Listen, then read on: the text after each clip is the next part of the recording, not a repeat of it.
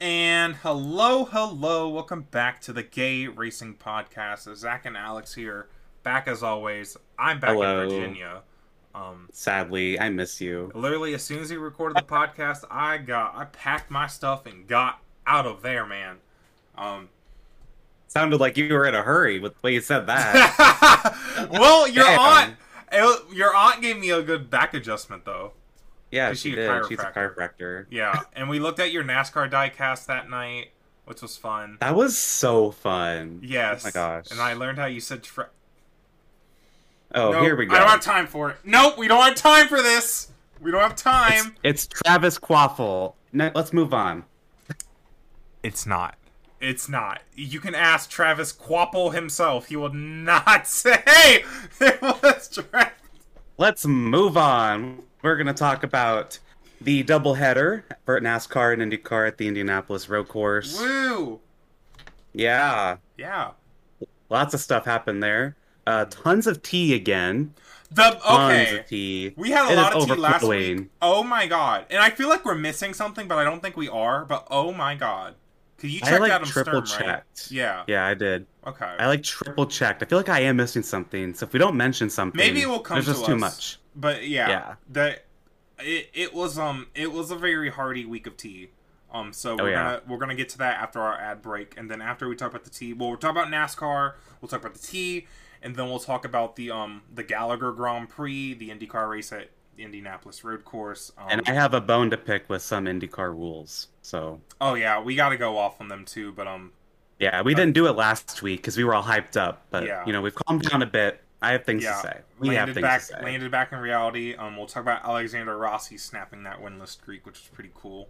Um, Yeah. Then we'll make our fantasy picks. Lord, how Lord help me! I, I did you. w- Congrats on the IndyCar championship. There's no, I could. If I, I, if I get one more point, I essentially clinch. yes, I think I can. because because I believe you can at least tie it. I have to get- win. I don't score another point. I Yeah. have to pick the next four winners Yep. in these last four races, and I will tie it. And then I think, th- I guess our tiebreaker would be the most like race wins, which I think I'd have it at that point. So maybe I think you would because you have gotten wins. I got one win, and I think two races I beat you. Yeah. That's I've so there's three races this year. That's embarrassing. And our NASCAR fantasy is at a deadlock. We are tied in NASCAR fantasy, so stay tuned for all Yeah, that. Yeah, we'll talk about that later. Spicy later. I don't even want to. Girl, I can't. But um, speaking of spicy, um, NASCAR for their second race ever at the Indianapolis Road Course. Um, it's a very, you know, it's a very controversial race. Just the existence of it because some It people is. want the Brickyard back. Um, I think I'm some people, honestly. Um, some people. Well, ju- W- When they announced this, you and I are proponent proponents of it, saying like this should not happen. Like, what are they doing? I mean, But- I love the road course. It's not the the track is bad. Oh, yeah. Even though yesterday's race was a little stupid. Oh it's yeah. not the track's fault. Even last year, it's not really the track's fault. Like it's none of it's the track's fault. It's a great road course. So let's start there because the Indianapolis road course, this it, the track is not the problem. It's one of the only two And- FI grade one circuits in America that isn't Yeah. a street circuit. Like and I, I just don't understand why this race is so chaotic. Like, look at Road America. That was a pretty standard NASCAR road course race. Sonoma was boring, and you had like Watkins Glen will probably pretty no, no, standard. no. You just came for Sonoma. You said Road America was all right. Sonoma was boring. Sonoma was boring. Do you remember a thing that happened that race besides Fox showing the Suarez fans every lap? Um, the taco you? Suarez's car, and um, well, I was That probably in busy. I was probably busy. I was Okay, probably fair. doing something else than watching our- NASCAR at Sonoma. To our listeners, do you remember a thing that happened at Sonoma? Because I don't. That was it was.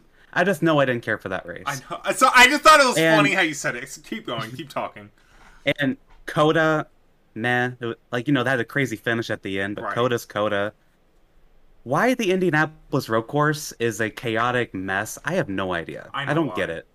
It's Why? literally only because of turn one being a tight ninety degree corner. Because if you look at all, It- I mean, COTA's like okay, that too. yeah. And Co- well, COTA had some stupid stuff go on, but COTA was at least really wide. Indy is literally so tight. It's Joey Logano showed that you basically have to turn 90 degrees on a point if you take a certain line. Like and it's a long straightaway Yeah. right before it. It's yeah, they're going to be stupid. And then that chicane you know- last year gave problems too. That little chicane before the backstretch. Yeah. Um, I will say that Indy cars had their fair share of issues in turn one as well on this course. They so can it's ba- not just They they have trouble before they even get to turn 1 though. they, they, they do, but it's not it's not just a NASCAR thing with that corner, but it's just really bad for NASCAR. Yeah, you know? it's like I don't know. They could. F- I don't even know how you fix it. You could just smooth it out, but then it's like I if don't, I if the don't- Cup Series ever goes to Portland, they are never going to make it past turn one oh, because, because- Xfinity was there Oh, yeah. and they it was bad. so it's it's it's a, it's honestly the caution culture and the restart culture. That's it's again. It's not the Yeah. track. It's NASCAR. Yeah. Well, and there's no respect in the series anymore between drivers. Uh, there, there really isn't. Jeff Burton was talking about that yesterday, and I was like, yeah. And did you hear Jeff Burton? He's like, "I'm mad at all these drivers," and I'm like, "He's." And I quote tweeted it saying he's talking about Ross specifically. He's talking But- about Raw. He just didn't want to add him again. Yeah. So Oh my gosh.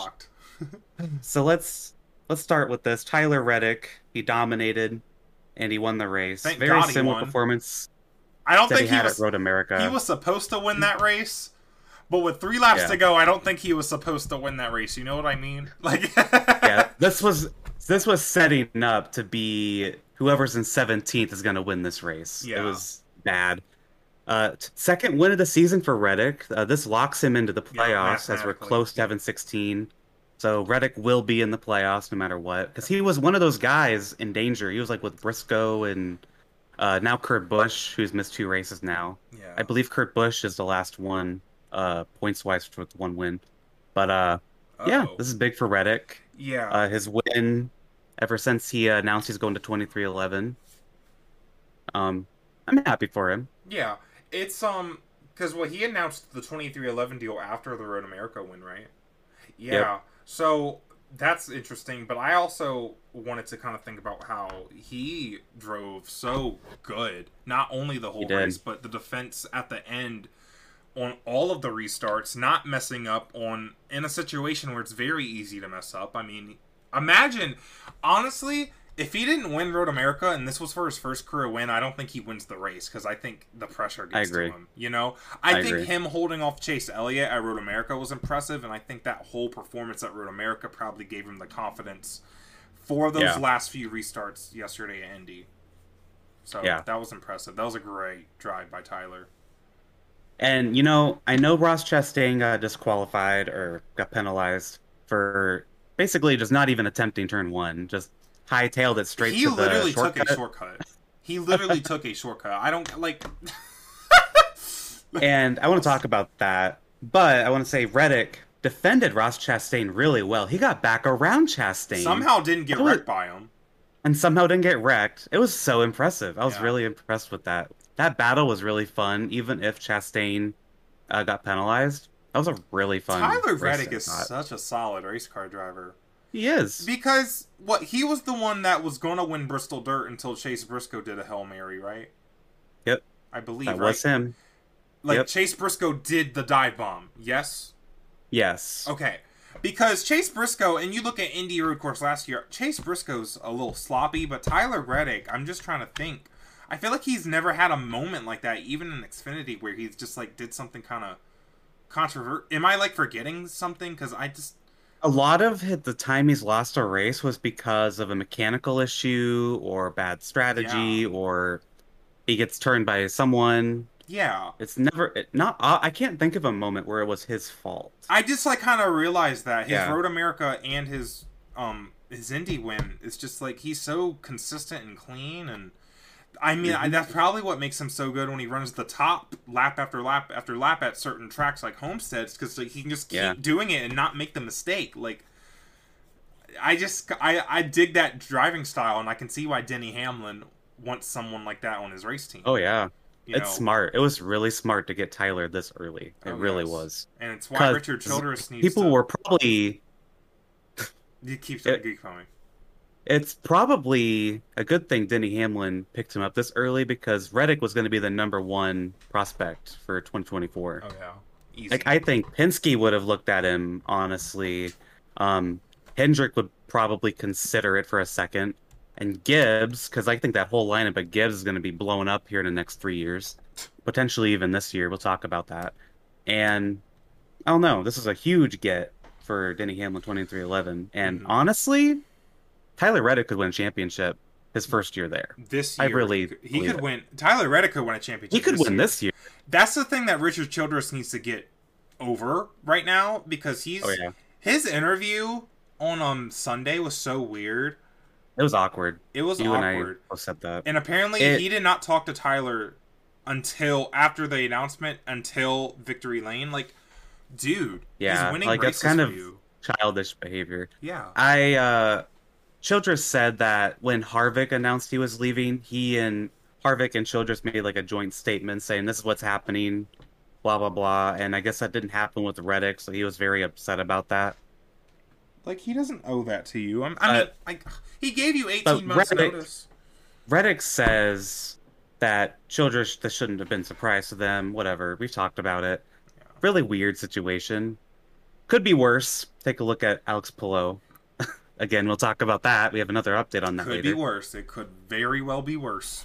Yes. It is worse. Um, oh my god. But yeah, good for Tyler Reddick. yeah, he's Slay Uh, not- Tyler Reddick's in his Slay era. Do we have a. Slay of the week? Oh, I have several Slay of the Weeks. Would you Well- like to give a Slay of the Week to Tyler Reddick? He's in his Slay era. So Slay era. Okay. Slay. I'm commencing this as a Slay era. Tyler Hmm. Reddick. Love it's, that. It, he's there. He's there. So It's yeah, true. That's it. Uh, really quick, did Ross Chastain should he have been penalized in your opinion Ooh, that's a good question. cutting the shortcut? That's a really good question. Because for me, I think obviously yes, but I don't blame Trackhouse and Chastain for doing it because I don't think there's a black and white rule in the NASCAR rulebook saying you can't do that. So That's the thing. That was a whole gray area right there for me. Obviously, you went off the track. You didn't try to stay on the track. That was a shortcut. You yeah yeah. He should get penalized. Yeah, But agree. also, how are you going to have an access lane that drivers are allowed to use if they miss the corner? I guess because it was obvious that he didn't miss the corner. And I don't care that if he says, well, no, because he was trying to act to Dave Burns that he didn't purposely take it. No. That was pur- so stupid. His interviews are so annoying. I saw someone. really annoyed of his interviews. You be, I know you being sick of them. Some people were like, "D- "Why would Dave ask him if he purposely took it?" No, he did purposely take it. He did. That was obvious. Oh, he did. He didn't slow down at all. I'm sorry. You can see it on the NBC thing. He just goes flooring Yeah. it like he's taking the oval backwards. And I did, and I didn't know that was him. I thought that was like somebody I didn't else. either. I thought Daniel Suarez was Ross Chastain, right? Mm. And I was like, oh, of course he wrecked Blaney. But well, when see, I didn't know that was him either. And then they cut back to, and Chastain is right there with so Reddick, and I'm like, holy crap! yeah, And then Chastain's like sliding into P1, like just like drifts in the corner. It's like, holy crap, who's gonna pull this off? Like I had no clue. And everyone on Twitter apparently knew, so I was like, oh, I see. yeah. It's like I was all excited, like, oh my god, what a pass by Chastain, and everyone else is like, why isn't Chastain penalized? I'm like, oh, Yeah. Okay. My thing is like F1 has little roads like that, but they put chicanes on them to make sure. IndyCar too. Yeah, they put chicanes on them to make sure that you can't just like take it to gain an advantage. Like, Yeah, like I think it's. I mean, honestly, that goes to a whole nother issue to where Chastain feels like he can't even be on the track. Like that's Mhm. a whole. That goes back to turn one and just the chaos of that. Like, it. There's a bunch of symptoms to this. There's a bunch of Yeah. word symptoms. There's a bunch of causes to this symptom. I guess. yeah. There's. Yeah. It's too much So- to get into, but I would have done the Uh, same thing. I think, especially if I. Had I think it's wins. honestly it put NASCAR in a spot where they had to make a, make a rule, and I think they made the right call, but they Yeah. totally could have made the wrong one and it's another because like that's a rule I don't think they really have cemented in there. And I feel like there's people that get paid to look at stuff like that, and they should know that yeah, this is an exploit. Like, Yeah. And by the way, they need to make this call a lot faster. Why did it take them two whole laps to decide? Like it took them until after the race to decide where Chastain Yeah. actually finished. So they need to because Reddick was fighting Chastain for that win. Yeah, Chastain could have wrecked Reddick and been like Chase Briscoe and Denny Hamlin. Literally, the Yeah. that would have been That would so have been bad. a disaster. That would have been two weeks in a row the car crossed the line and wasn't the actual winner. And two years in a row, the Indianapolis Road Course has like Yep. contra. Like already, I see people keep saying. I don't know what our next topic was. People keep saying that the road course is better than the oval, but girl, we're having every both years now. There's been controversy on if the race was even like Yeah. good and if it was like not stupid, right? Well, yeah. Well, let's talk about that now. Um, since we brought it up, should the Indy Road Course stay? What do you think, Zack? So th- I believe they announced that it will stay for next year, right? They did. Should it stay? No. Roger Penske at least said that he intends it to be on the road course. Yeah, next year. I understand like they think it's a better show and I guess it is. It's not a race though. I think the, show. the Brickyard 400 is just better in terms of it being a a race and the fact that it's the Indianapolis Motor Speedway. How do you not race on the oval, man? See if see it's weird because NASCAR is an oval series. I've said this before. Why aren't they on the most famous oval in the I world? I think you keep, keep talking, keep talking. I was gonna say if the road course race was like the IndyCar race, where it was pretty, you know, plain and dry and standard, would it be acceptable? I I think it would be, quite honestly. Yeah. But you're having a circus at the Indianapolis Motor Speedway. That's This- embarrassing. this is it really is. Yeah, And- exactly. I say that that I was entertained because I had my entertainer. I wanted to be entertained yesterday. I was not a race fan yesterday. I wanted to be entertained because I knew that this was not going to be a race. It doesn't Sometimes make you gotta do that with NASCAR. sport. It doesn't make you feel proud that yeah, no. I watch this every Sunday. I No, not at I all. don't want to tell people I watch NASCAR and they tune in and they see a bunch of rednecks going five wide and beating each other up. Like I just Yeah. I don't know, man. That's me. At, at if if you want to have a race like this, make it be at the Roval, Watkins Glen. They can have a messy race there. I don't care. But if you're having a race like if if you're gonna have a show, don't make it be at the Indianapolis Motor Speedway. yeah. That is ridiculous. But that just goes back to how almost But- every race is a show now. Not every race, but a lot Yeah. of races are just turning into restart Well, fests and survival and, nutrition. and- this happens on the oval too sometimes. The 2017 Brickyard 400 Yeah. was a show. That wasn't a race. That was a show also. Yeah. So, it's like it's happening everywhere. It happened kind of at Yeah. Mm-hmm. Pocono with the Ross Chastain restart. I mean, it's just restart culture and overtime culture and guaranteed restarts, and that's just what NASCAR is. And then Yeah. also tell all these drivers that if they win, even if you win just once and you're the 26th best driver, you get a shot at the championship. So then Yeah. they get extra crazy. Like it's just all of these and then these drivers come into the sport as it is, like Ty Gibbs and Noah Gragson, and then that's all they know how to drive. Yeah. Like it just it's getting worse and worse. That's why no none of the drivers respect each other and it's not going to get any better because Right. NASCAR what we talked about this when did I talk about this? I brought up like iRacing or something, but it's like like how the truck series turned into like iRacing open lobbies. Yeah. It's like like NASCAR is turning into this because NASCAR is built to encourage that type of driving. Yeah. That's why the truck series is a mess. And you know, trucks were at IRB, IRP, uh, just down the road, and uh, They're, I love that. I love that race. Yeah, they weren't there since 2011. I actually really liked the race, but John Hunter Nemechek, he dumped someone. Uh, I forget who other person was. They dumped another guy. Yeah, that was silly. It was very goofy. Yeah. And uh, Grant Enfinger won that race, so good for him. Yeah, He's I off wasn't for like a whole month now. I wasn't home, so I basically didn't watch it, but yeah. Yeah, but like you know, if you want, I feel like it's more acceptable in short track racing to race like buffoons. Yeah. So if you want to do that, why why are we going to IMS? Let's go to IRP, because honestly, it'd, it'd be more acceptable. it'd be more enjoyable, I would say, than the oval and the road course for the Cup Series. And you know, you would support short track racing. See, So- I think it's Will that happen? I don't think so. But I think a good example of racing like that is the 2014 race at the Richmond, the spring race, where Mhm. Matt Kenseth, Jeff Gordon, Brad Keselowski, and Joey Logano are hammering on each other for that. that was awesome.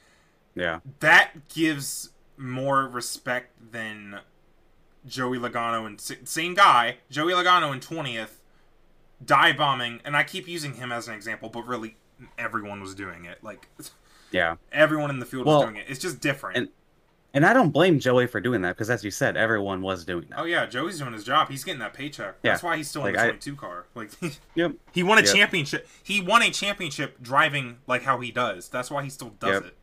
Because that's how you win Yeah. a championship. Yep. Um, I don't know. I will say Xfinity Series should not be at IMS in any form. I think they That- should. I think they should be at IRP.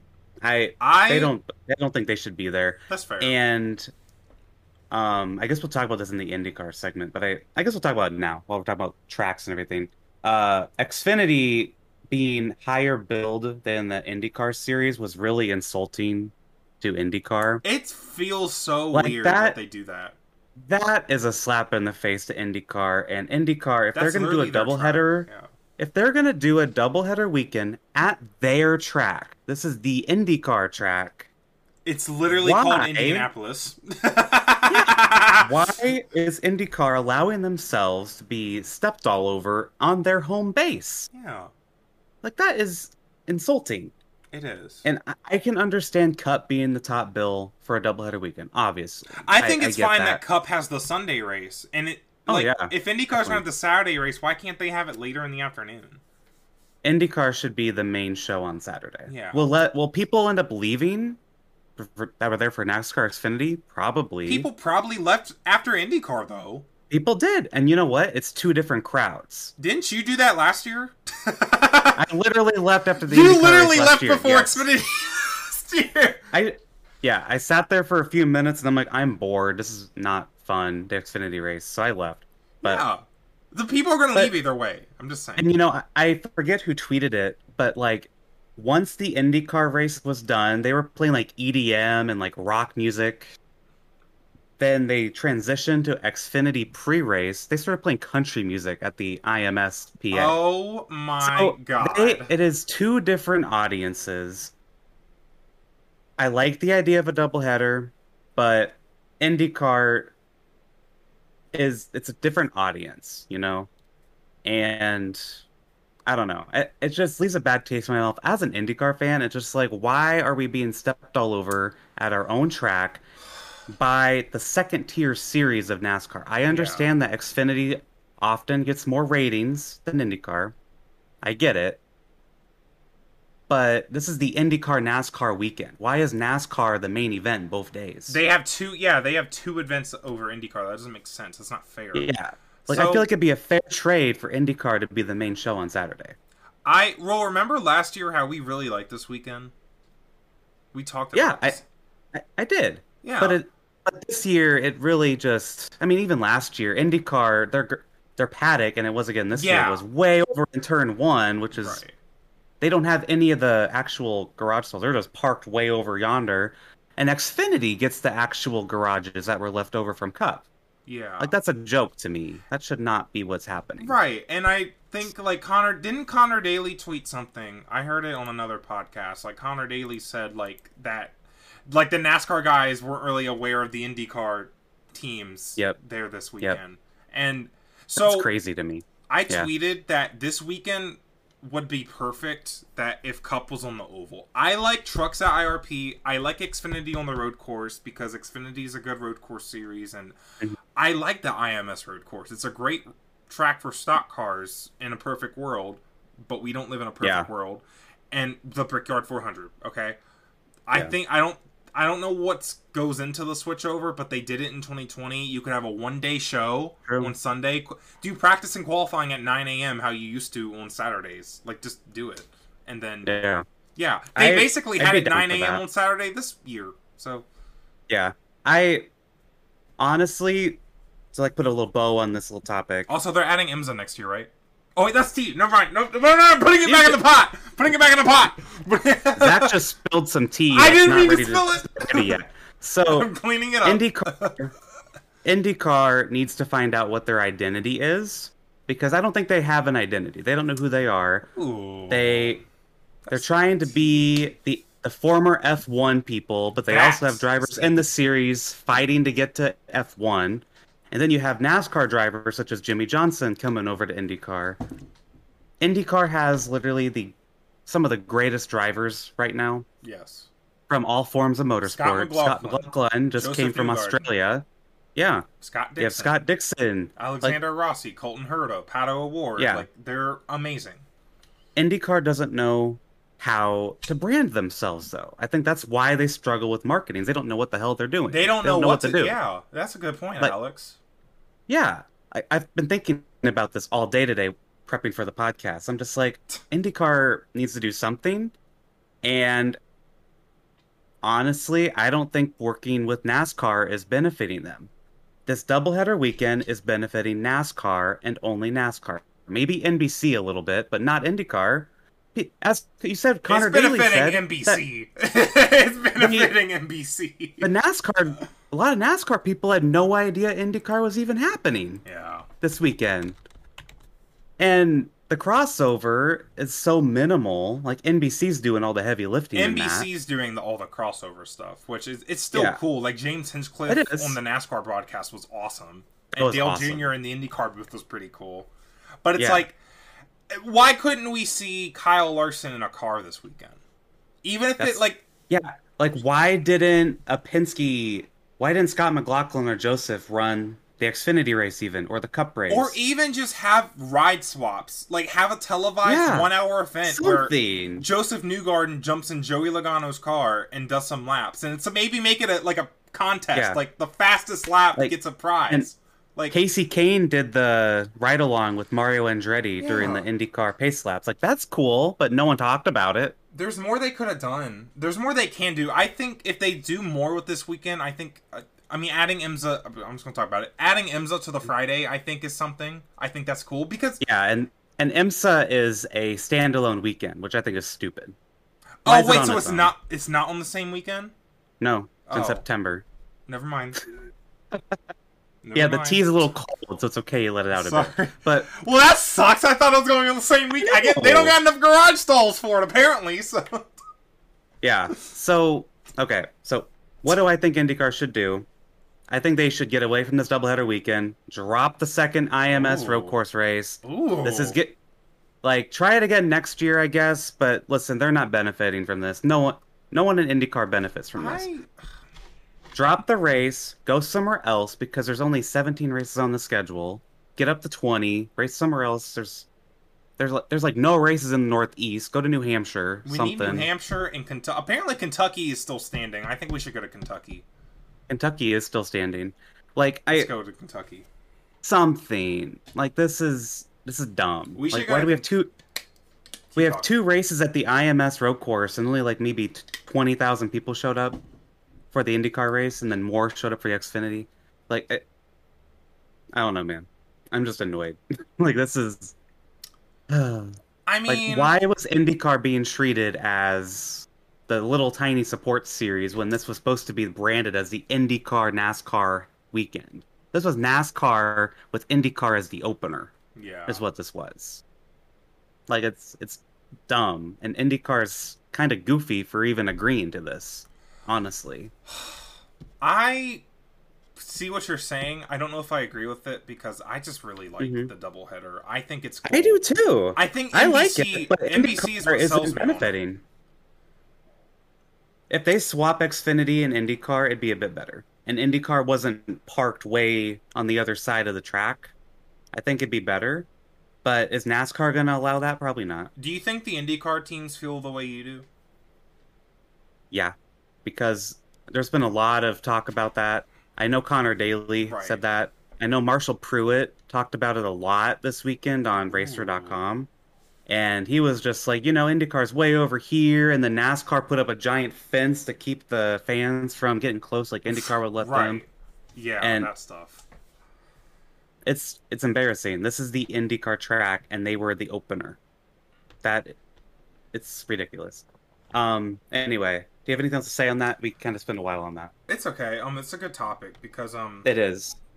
I I just I see what you're. I, to con- it. I agree with you in terms of that. It is kind of ridiculous. I don't know if I'd say that IndyCar isn't gaining anything from it, though. Like I feel like there's really still people. I feel like people pay more attention to it. Hey, it's at least the one. In- it's one IndyCar race that is not conflicting with NASCAR. Yeah. That that's true. Let's talk about that actually, because listen, Iowa, the second Iowa race, actually both might have conflicted with. I'm not sure, but the second Iowa race conflicted with the Cup race, right? And Na- Nashville next week also does. Nashville conflicts. I mean, how many times this year have we joked about? Well, The IndyCar will championship finish. IndyCar race conflicts with Kansas in September. so it's like, I mean, at least, and you don't have to be at the same track for this, obviously, but I just think it's funny. So at least we don't have to have two races conflicting for once. Uh, Didn't think about that, huh? I guess. so, wrap this up. Uh, IndyCar needs to figure out who they are. They cannot just be a feeder series. They cannot Yeah. just be former F1 driver series. They cannot just be a former NASCAR driver series. They need to figure out who the hell they are. No, And this is the NASCAR race segment. We just got to talking about IndyCar. anyway, I want to talk about it later, but I got heated up. So, NASCAR. Let's finish talking about it. Um, Was this the best top five ever? Because Yes, ma'am. honestly, How could you? Slay of the Week, Tyler Harrison Reddick. Burton and Todd Gilliland. Yes.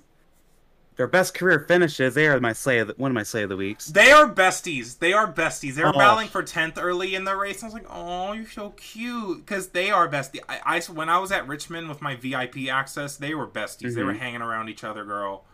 That I- interview NBC did on Peacock with Harrison, and Harrison they're done with it, and they turn the camera, and Harrison's walking back to Todd. That Aw. was so cute. It was so cute. I know. I don't know if Todd has a girlfriend, but I know their girlfriends are like when your boyfriend has a boyfriend. That's that's their relationship, man. I swear, they're besties through KBM trauma.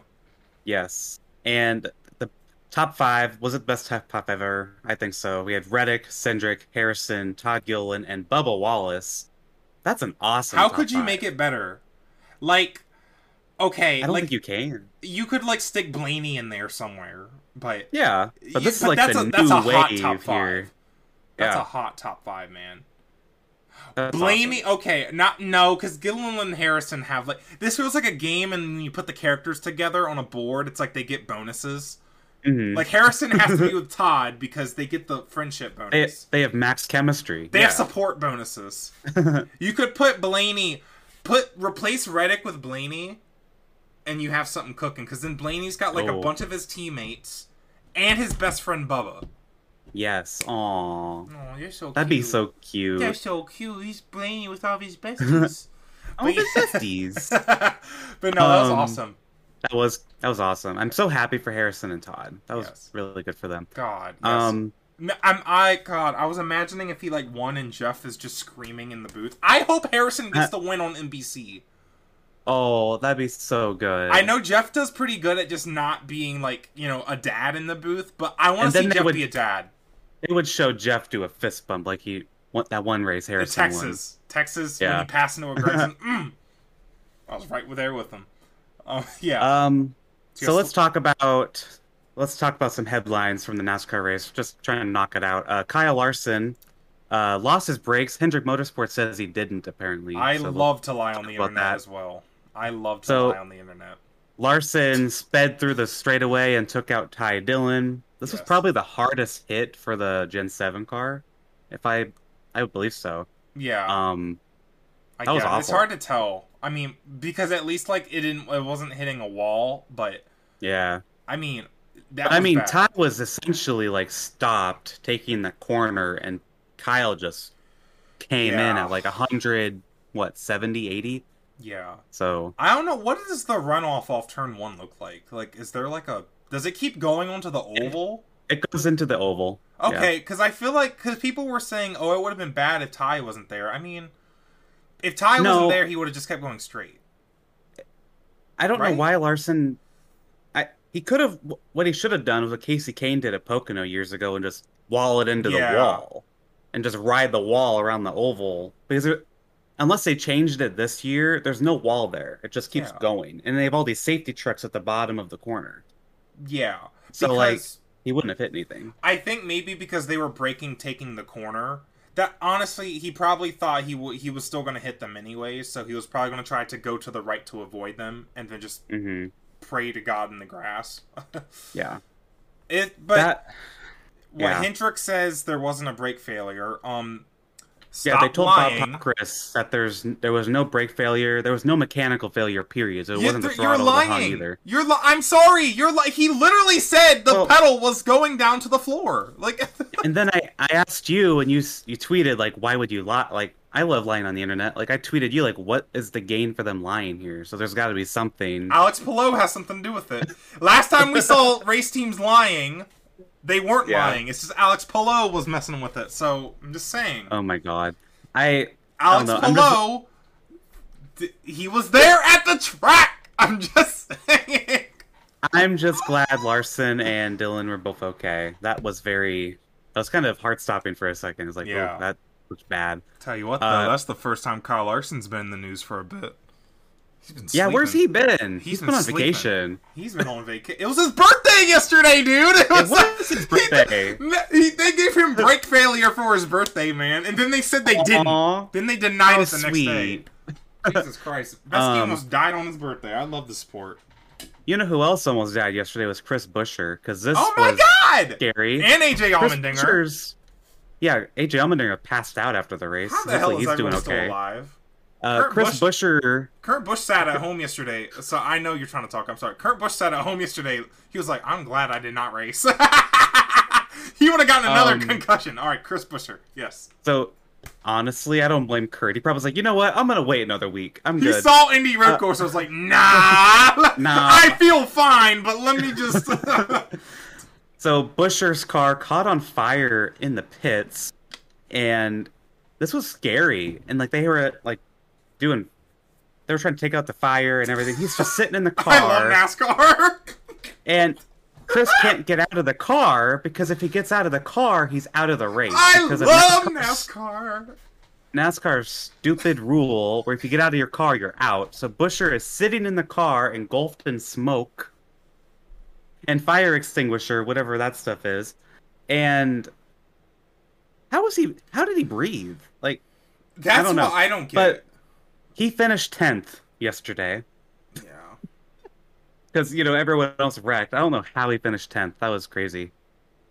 Yeah, Um, I don't understand that either. I don't know how he. I guess he has air coming in through his hose because Yeah, they mentioned that. at least yeah. it didn't happen in Allmendinger's car. Yeah. Allmendinger, that was scary because like they kept going to his onboard Allmendinger, and he was like he was about to Because he he didn't have cooling the whole race, right? Oh, yeah. He did the Xfinity race the day prior, so he might have been dehydrated a bit.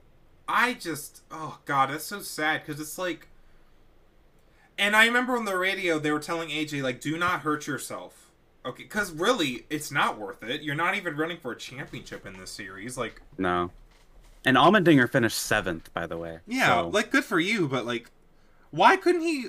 I wonder if they wouldn't be allowed to replace the cooling system in it, or if it'd know. be too much work. I don't know. I just feel like that's something you come in and. I don't know, but then you go laps it's probably down. a lot of work because it connects Yeah. to the suit and the helmet and everything. Yeah, So probably, and then he'd have Um, to get out of the car. So Yep, he'd be out of the race. God, I don't know. I just Um, feel like that's a. It's like if that was SRX, like they'd let him just get a new cool suit Oh yeah, and then keep hundred percent. I just, oh, I don't know, man. That's just unfair. I guess it's just an unfair racing thing. Yeah. So Uh, one last thing. Uh, Daniel Kvyat made his NASCAR Cup debut, uh, which was really cool. I Uh, thought he this- was only doing Xfinity when that news came out. I thought he was doing Xfinity. I did not realize that was for Cup. Yeah, it was it was for Cup. That's so crazy. Um, he was running as high as 26th at a point, but then it sounds like he had mechanical issues. Finishes 36th, which was unfortunate. yeah. Um, this is it was cool to see him though uh, in a Cup race. I we'll have Kimi Räikkönen at Watkins Glen in a few weeks, so that would be cool. Yeah. I, I hope he gets another shot in something, whether no matter what it is. Uh, But how much stock car experience does Danny have? he has been doing a lot of stock car testing at like short tracks. Um, if you look at his Instagram, he's posted a lot of stuff. Like he's just been testing quite a bit. Okay. Um, Because I was just wondering how much like most of the year. Okay. Well, also, I guess NASCAR wouldn't. No, they would let some random. I, I he's not well, random. he's an but F, he's an F1 driver. I think. I know, but it's like still, it's like how much. I I, I guess he he should have had. It's like it's not like Friday Indianapolis was his first time in a stock car. That's why I guess. Yeah, yeah. Um, I believe that's all we got for the NASCAR segment. Uh, do you have anything else you want to say about the Um, NASCAR race? I don't think so. I said my perfect weekend is trucks at IRP, the road course um on Saturday with Xfinity, then IndyCar, and the Brickyard 400 on Sunday. That's my and that Mm. throw IMSA in on Friday, girl. That's my perfect weekend. I'll I'll give mine as well, just because you did. IRP is truck and Xfinity, like both, You're just And gonna go you- back to 2010. and then you'll have the Cup Series back on the oval. IndyCar is racing somewhere else. May is IndyCar's month at Indy. August can be the month for NASCAR at, at Indy. IndyCar can go to New Hampshire or Kentucky or literally. They have like hundreds of options. Why are they going here twice? Do I don't get it. They do. I mean, I guess they don't have high standards. Well, I, no, we saw Iowa Speedway. I mean, you're not wrong. So, They just All need a place with a bathroom and some grandstands. That's all they need. Yep. as long as people can pee and and, a Hy-Vee nearby with willing 15 year olds. Oh. Yikes. Oh, Lord have Uh. mercy. I can't believe I said that. Oh boy. all right. Are we ready for our ad break? Yeah, I'm ready. All right. I'll see y'all in a bit. And welcome back to the Gay Racing Podcast. It is time for everyone's favorite segment, especially at this time of year. Um, because Oh, silly yeah. season is in full full swing. If it wasn't in full swing last week, it's in full swing this week. Um, really, silly sweet silly season has left the racing. It, it's obviously not on the track. It's left the garage area and it's entering the court soon. You'll hear more about that. In Oh, a yeah. minute. Um, but we have some other tea, not about silly season. Um, and I kind of already said this earlier, but Yeah, Zack already spilled this, filled your cup Im- with it IMSA, earlier. IMSA is racing at the Indianapolis Road Course in September of 2023. Yeah, I why September? Whatever. I guess it's another weekend. That's when they had the Harvest GP in 2020. So I yeah, guess, I guess they like that time of year. I don't know. I thought this was gonna be like a part of the whole doubleheader weekend, just have all of motorsport there, but I, I guess not. Um, I guess maybe they think IMSA can do a big enough crowd, just settle with one weekend, just IMSA. I highly doubt that. Maybe I'm wrong. Well, they have a lot of Um, support series too, I guess. Like they have the Yeah. Michelin Pilot Challenge, so it'll be a good weekend of racing. I think if I was in the Indianapolis era, e- era, era, area, Area. I'd be excited. I'd be excited about it. I'd probably go to it. Yeah, yeah. Yeah. So Um, I think it's cool. I think it makes sense. Um, Yeah. I think this means Mid Ohio is probably off the IMSA schedule, if I read right. Which, eh, okay, Mid Ohio is mid. mid. It's mid. Yeah. It's such a mid racetrack for me. Yeah, yeah. I, I'll watch this, and also I. It also said in the press release that they want to have an endurance race at IMS in the future. I've so been saying that. We might see a race at night. No, shut up. Shut IMS. up. Shut up. I've been saying that. No, I never said on the pod. But listen, when I played Project Cars 2 and I made my endurance racing schedule because it didn't Uh-huh. have Road Atlanta or Sebring, Indianapolis was one of my endurance races and it ended at night and it was sexy. Oof. I've been said that. Like- you can credit you can credit that to Mr. Dreamy Zack GP. That'd be really cool. I if they do so it, cool. I doubt they would add like permanent lights. They'd probably have like temporary lights, similar to how Daytona does. Hell, do they Um, need any lights? I'm not. I would think so for the infield. Yeah. Road Atlanta Well, I guess they have, they have headlights. Road Atlanta is so dark when they Mhm. do it. So is Sebring. Sebring is like pitch black. Here's the thing, too. Oh my god, the the Mhm. the, the eight hours of the Brickyard. Oh, Love it. the eight hours of the Brickyard. Oh my god. Yes. Yes, ma'am. Yes. Starts at starts at what? Two o'clock. Ends at ten. Oh. hmm Yes, ma'am. Period. Yes, ma'am.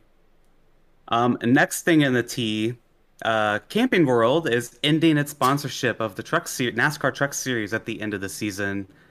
I'm not surprised. I think it's good. Good. I think it's Um, good because I'm tired of Marcus Lemonade being involved in this sport. Marcus Lemonade. I am so sick So- of him. I've had enough to hear.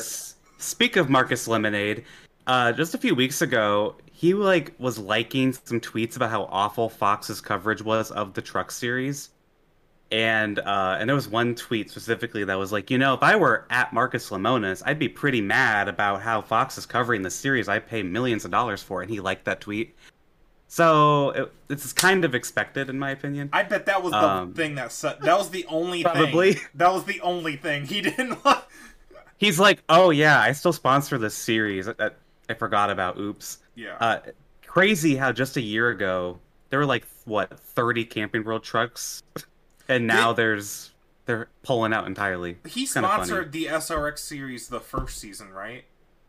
And this year, Oh, he did sponsor it this year too. Okay, I just wasn't Yep, sure. If and- okay, and Camping World sponsors NHRA. right. Okay. Um, I'm not sure.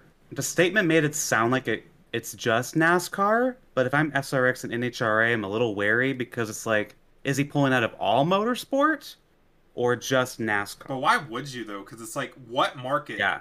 What market is better? Could be better than NASCAR in racing.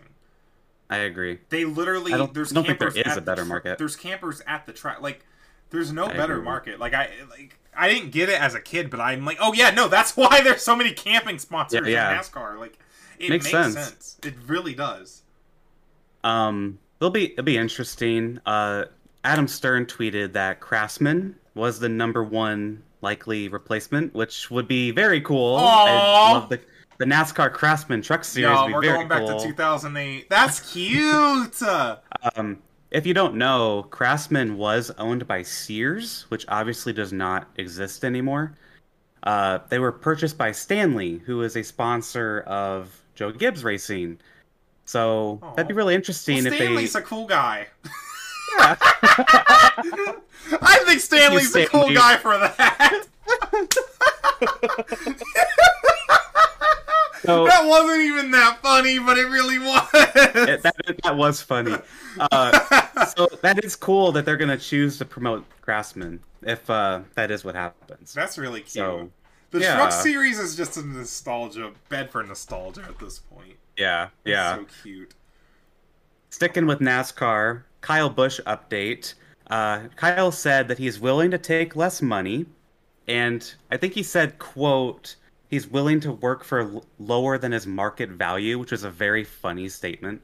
Um, yeah. he's like, "Fine, I'll race lower than what I'm worth. Fine, whatever." Fine. And but then he was in he was in a really good mood when he interviewed um what's his face on was. NBC. He was happy.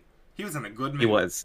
This was the happiest we've seen Kyle Busch in a while. Yeah. Speak of happy, Kevin Harvick, they also interviewed him, and reporters asked him, What would you think of having Kyle Busch as a teammate at Stewart Haas Racing? And this was a really good interview, by the way. Uh, I think people went a little too far because Harvick was smiling throughout the whole interview, and people were like, Oh, Harvick knows something. But Kevin said that he would love to have Kyle at Stewart Haas Racing, and he would like, well, if Kyle's on my team, my car would go faster because Kyle is just that good. He'd make my That's car faster. cute. That's cute. It was cute, honestly.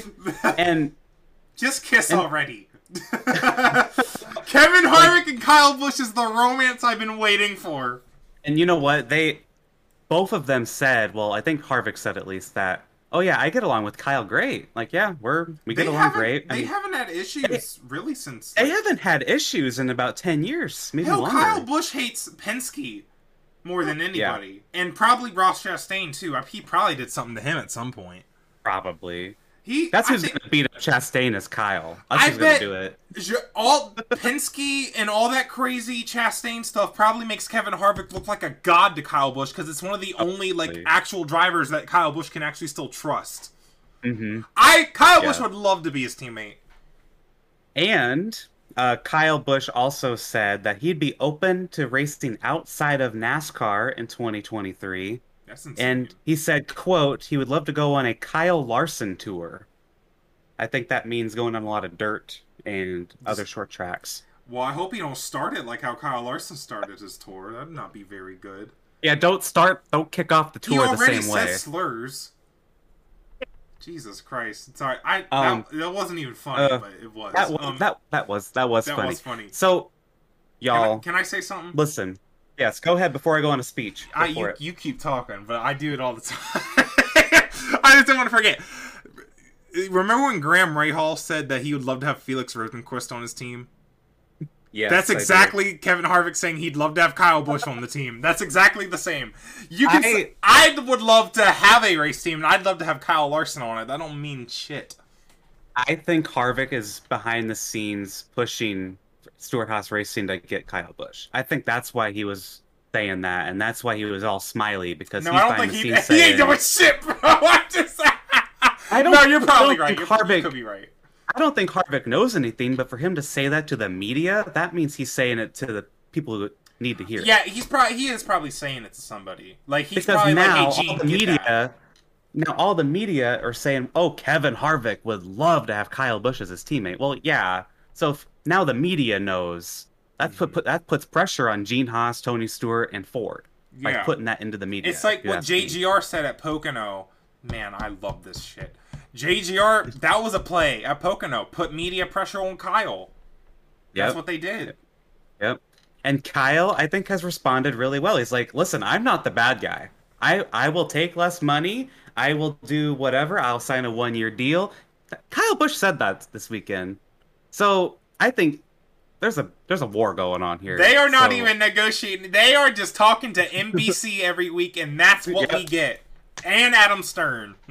Yep. So God. I did some research because this topic really interests oh, me. Oh yeah. And as you guys know, if you've been listening, I am one of the first people who actually brought this up as a possibility that Kyle Busch should go to Stewart Haas Racing and Ford. Period. I had this whole theory crafted. What episode and was, was it? like. It was a couple episodes ago look it up. where I where I was just like, well, Ford would be kind of geniuses to try and lure Kyle Busch over because you know KBM and Ford has like no Ford developmental program, and Stewart Haas Racing. You know, at the time I was saying Almirola would be replaced, but now we've gotten other people saying that it'd be Cole Custer who he would replace if that happens. So, did you find what episode that was, Zack? I mean, like I think episode. I think it was two episodes ago. It was before Iowa. I guess so. It feels like it was longer.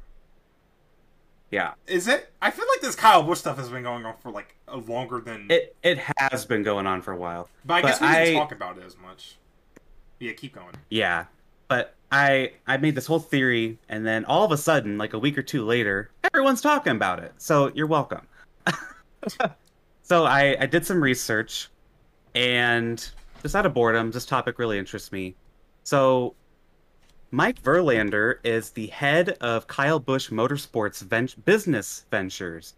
So, you know, if Kyle Busch Motorsports, and by the way, this might be a little conspiracy theory. This has nothing to do with, like, nothing serious. This is just me, like, throwing ideas out. I don't know anything. But Mike Verlander, he heads KBM's business ventures. So if they are talking to other manufacturers, they're probably talking to this guy, right? hmm And this guy used to work at Stewart Haas Racing. Isn't that interesting? Just le- he left just last year. So, if hypothetically Kyle Busch is talking with Ford and Kyle Busch Motorsports would have to switch to Ford, you know who they're talking to is probably this guy who they already have a relationship with. They already know him, and I feel like that'd make talks maybe a little easier. I don't know how that all works, but maybe a little conspiracy theory, but I was talking to a friend of the podcast, Jackson, about this, and I think it makes sense. I think there's some dots here that could be connected if the, all the parties involved want to connect them. You know what I mean? Yeah. Like, and I looked, I looked it up. He still works at KBM as the head of all the business and financial stuff at KBM. And again, that's I'm a just big saying. part of the Kyle Busch grab. It is a big part of it. Yes. I'm just saying, you can't have a point. I think there's some there's I think there's smoke, and where there's smoke, there's fire. I I really think there's something going Well, there on. is smoke. Yeah, there is smoke. Tony Stewart. There right is there. smoke. So you're right. Yes, you. I mean, he's always been there, but yes, yes, Alex. Yes. Yes. that was funny. And you know, the, we talked about it last week that the 41 car is basically the Gene Haas car. Um, and Cole Custer has been running like 25th every week. Bless his Um, heart as door bumper clears. Yeah. Killed me. Bl- Dorbumper Clear said bless his heart about Cole Custer. That killed me. I love that But- man. That was my dad's favorite na- NASCAR driver, and I'm glad he died before he could see this. It- I um I think it'd be good for Cole Custer to go back to Xfinity, similar to a John Hunter Nemechek route where he went back to trucks, regained confidence, regained some you he's know good. reputation. I think it would work. Yeah. I really think it would. I think he just came into NASCAR at the worst possible time. he did. In was- 2020, his his rookie year is 2020. Yeah. no. What other rookies were in 2020? Tyler Reddick, he turned out fine, obviously, but Well- it took him a while. Well, Reddick said special. I think it's the thing. Yeah. So, yeah, I think Reddick is just that good. I think Custer's good too, but I think it just happened at a weird time. And Stewart Haas was also on a downward slope. I think they're slowly coming back up. Yeah. I don't know, y'all. If if this happens, I'm just saying you You heard it heard here it first here on the Gay first. Racing podcast. Yep. Period. Yep. Mm-hmm. Yes, ma'am. Period. Um, uh, you know, I, I'm half joking, but really, you're not. really, I'm not. Like Yeah. this, I think. Yeah. I hope it happens because I feel like you're gonna pop off. I will pop off. Yeah, and you Like- should. I should. And I think Kyle Busch saying, "Hey, I'm not here." I said this earlier, but I I am willing to take less money. I'm willing to do one year. If he's willing to do that, they would have signed a deal already with Kyle Busch. Why haven't they done it? I've said this every week now. If there's a if they want him so bad, they would have signed a deal already and Toyota would have fitted the bill. Mhm. They would have signed him like, okay, we'll figure it out, whatever. They haven't done it. If Kyle's willing to take less money and he says he'll do a one year deal, that is him telling, in my opinion, he's telling the other teams, hey, I'm not the bad guy. That is Joe Gibbs and Toyota. They're screwing me around. I think that's what's going on. Maybe I'm wrong, but come on. Yeah. Come on. I think Because I'm still No. kind of on Team Kyle, where it's like I wouldn't want to get paid that much less. no, I don't blame him. Like, Oh. I get it, but He barely wants to do this anymore. Why would he take a pay cut? Like exactly. I wouldn't want to take a pay cut in my job. Now, granted, Mhm. I'm a teacher. You can't afford a pay cut. oh, girl. um, but like, but- yeah, I don't know. Gene, I think Gene Haas is going to be breaking out his pocketbook here soon. I think he already has. I think he's already talked to him. I oh, really do. Girl, Gene Haas is at Pocono. He never goes to cup races. why would he ever go to Pocono? Why would he go to Pocono? Was it Pocono or was it the weekend? Yeah, it was Pocono. It was Pocono. It was Pocono. Why the hell would he go to Pocono? Watch Cole Custer finish 26? No, man. And hi he wants to see his car run in the 20s? No. no. He's trying to get someone who can win in that car. Yeah. And 'Cause- remember, this, the the 41 car started because he wanted Kurt Busch in his car. Life is a That is- circle. Yeah, his brother, Kyle's is brother, Kurt. Life is a circle. And you know, that 41 car right now, that's just the pay driver, it's just paying the bills with Cole Custer, whose dad works at SHR. yeah. They could afford to just run another Xfinity car for Cole. I I think it would work. I really do. I could see him going I- back. I don't see another team, honestly, besides Stewart Haas Racing, where Kyle Busch could go. Maybe he'll sign a one year deal with Joe Gibbs Racing. That is what Brad Keselowski did at Penske. And guess what? He left the year after. So maybe he does one year and then dips after that. Yeah, So and seeing where Ty Gibbs comes into it would be interesting too. and then yeah, they would get Gibbs another year in Xfinity like they're saying they want. Yeah, So Even I think though they're terrified of repeating the Daniel Suarez situation and Logano. but I don't know. Are they? I don't think they're terrified because I think Well, good point because it's Ty Gibbs. uh, it's Gibbs. I- it's not. It's not some random Joe Schmo. Joey. and you know when uh, John Hunter Nemechek was at the track at Pocono when it was announced Kurt Busch uh, could not race, Ty Gibbs was not there. He was already out, so they could have just pushed John Hunter Nemechek in. Ooh. So I, it's, I think that's just they know in the back of their minds like, hey, Ty Gibbs could wind up in this car. They'll just have him drive it. The way just so he they called Ty. Gibbs, John Hunter Nemechek literally is right. That's crazy. John Hunter Nemechek has made a. Co- that's crazy. I didn't even know that. Didn't either in the moment, but I learned about Well, yeah, that. we were uh, busy in Iowa. That's Yeah, crazy. we were in Iowa, but yeah, it's pretty crazy. Well, you know, Gene, um we'll talk about someone else breaking out their pocketbook in a minute, but um Sebastian Vettel announced this week that he is Hmm. retiring from Formula 1 after the end of the 2022 season. Four-time F1 world champion. Um it's, you know, when we thought, you know, after he left Ferrari in 2020, um there were some question marks about his career and Aston Martin will be kind of his bookend to his career, and he's been kind of mid. He hasn't done too much. I think. Well, he got a podium. Where did he get a podium at? I got a podium at somewhere. I remember that. I don't know where though. Well, Um, it wasn't this year, was it? I think it was last year. Mm, I think it was last year. Yeah. I don't remember, but I, I really like Seb. I very Big gay briefly ally. got in. Big gay ally. Yeah, I very briefly got into F1 when he was at Red Bull dominating. Oh yeah, he was Um. Yep. I didn't want to keep getting up that early as a kid, so I stopped watching F1. Yeah. But um, I don't know. He's a really good ally, Mhm. and I'm gonna miss him. I really will. And Lewis Hamilton put out a statement saying that whenever I needed someone to stand by my side, Seb was always there. He said Yeah. something along those lines. I, you know, Mhm. Seb's a good guy, and now that he's on Instagram, I think we're gonna he's gonna keep up his activism. I hope really so. do. I wonder what his role will be in the sport afterwards. Like, I could see him going Mhm. on TV. Maybe. Maybe, I don't know. maybe. A lot of don't know. drivers have done that. Well, so we'll see. Yeah. Um, but I don't know if he would do it full time, but I could Yeah, see him doing I could see here being like. Nico Rosberg. I mean, he's also a four-time Yeah. champion. So I just wanted to read his stats off: four championships, fifty-three wins and two hundred ninety starts, one hundred and twenty-two podiums, fifty-seven poles. Um, Wow. yeah, I mean he's he was legit. Um, he was really competitive at Ferrari. Challenged Lewis for a championship, in I believe like twenty eighteen. Mhm. Um, so yeah, it's it's um definitely and Seb has a huge fan base on Twitter. I, He does. maybe that's just the he- circle I'm in, but there are a lot of Seb fans. He might have the biggest, like outside of Lewis and Max. I think I- he might have the most fans. I think really. it's people our age that as a kid they grew up Seb Don. It's like Jimmie Johnson. He's literally Jimmie Johnson. Yeah. It's like that's why there's so many Jimmie fans that are 16 because when they first watched NASCAR, Jimmie was dominating. That's a good point. Haven't you you're right. noticed all the Jimmie Johnson fans are like still in high school? Like Yeah, that is Not- weird. Yeah, you're all but you know what I But- mean. Like I know what you're saying. Yeah. yeah, that's true. the twenty, the twenty-seven year old Jimmie Johnson fans, like you. F- oh, anyway.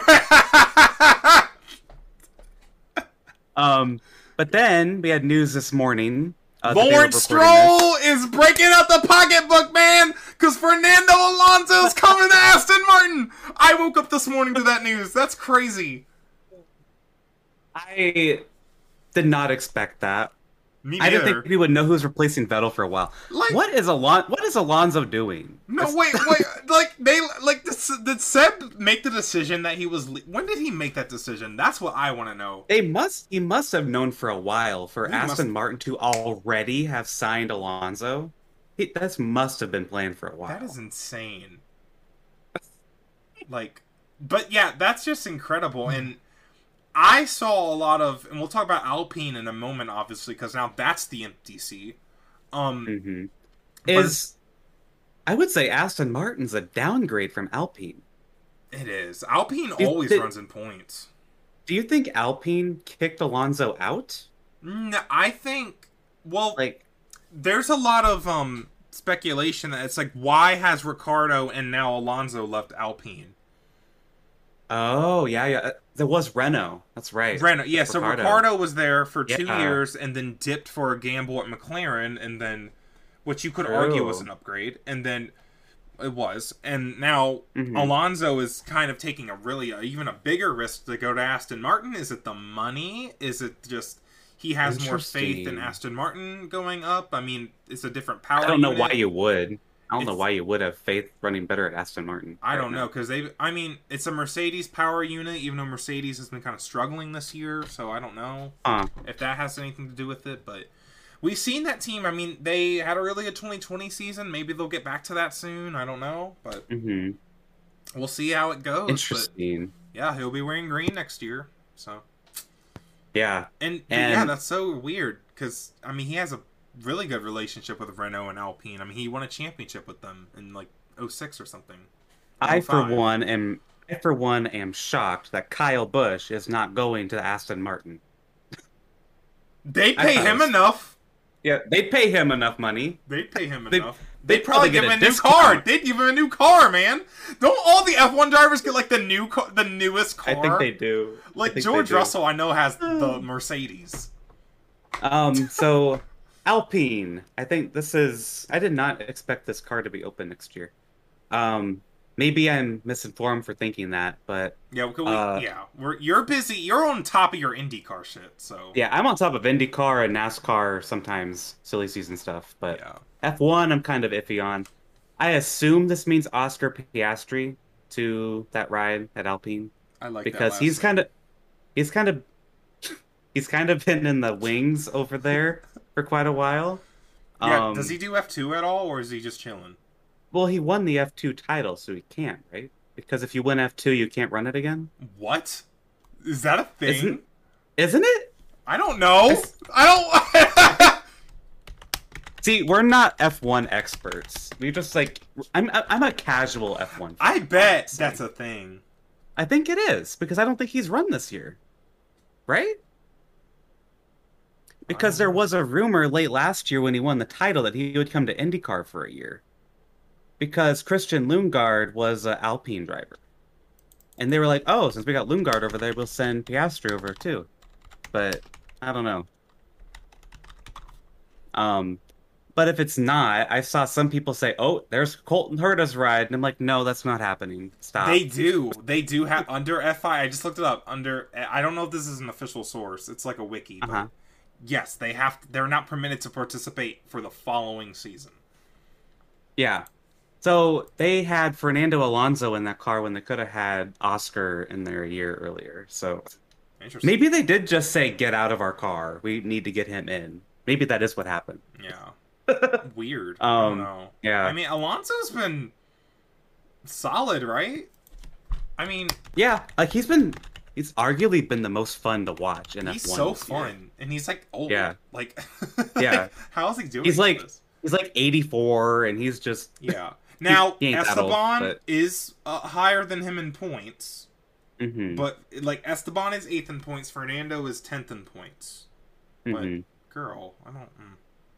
Sebastian Vettel's fourteenth and Lance Stroll's eighteenth. So that's the, Oh gosh. that's the team he's going to. I don't think it's gonna be any better. I really don't. Yeah, I don't know. Um, we'll see.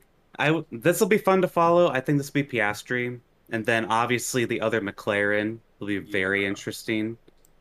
Um, I saw Marcus Ericsson, former F1, now IndyCar driver, obviously.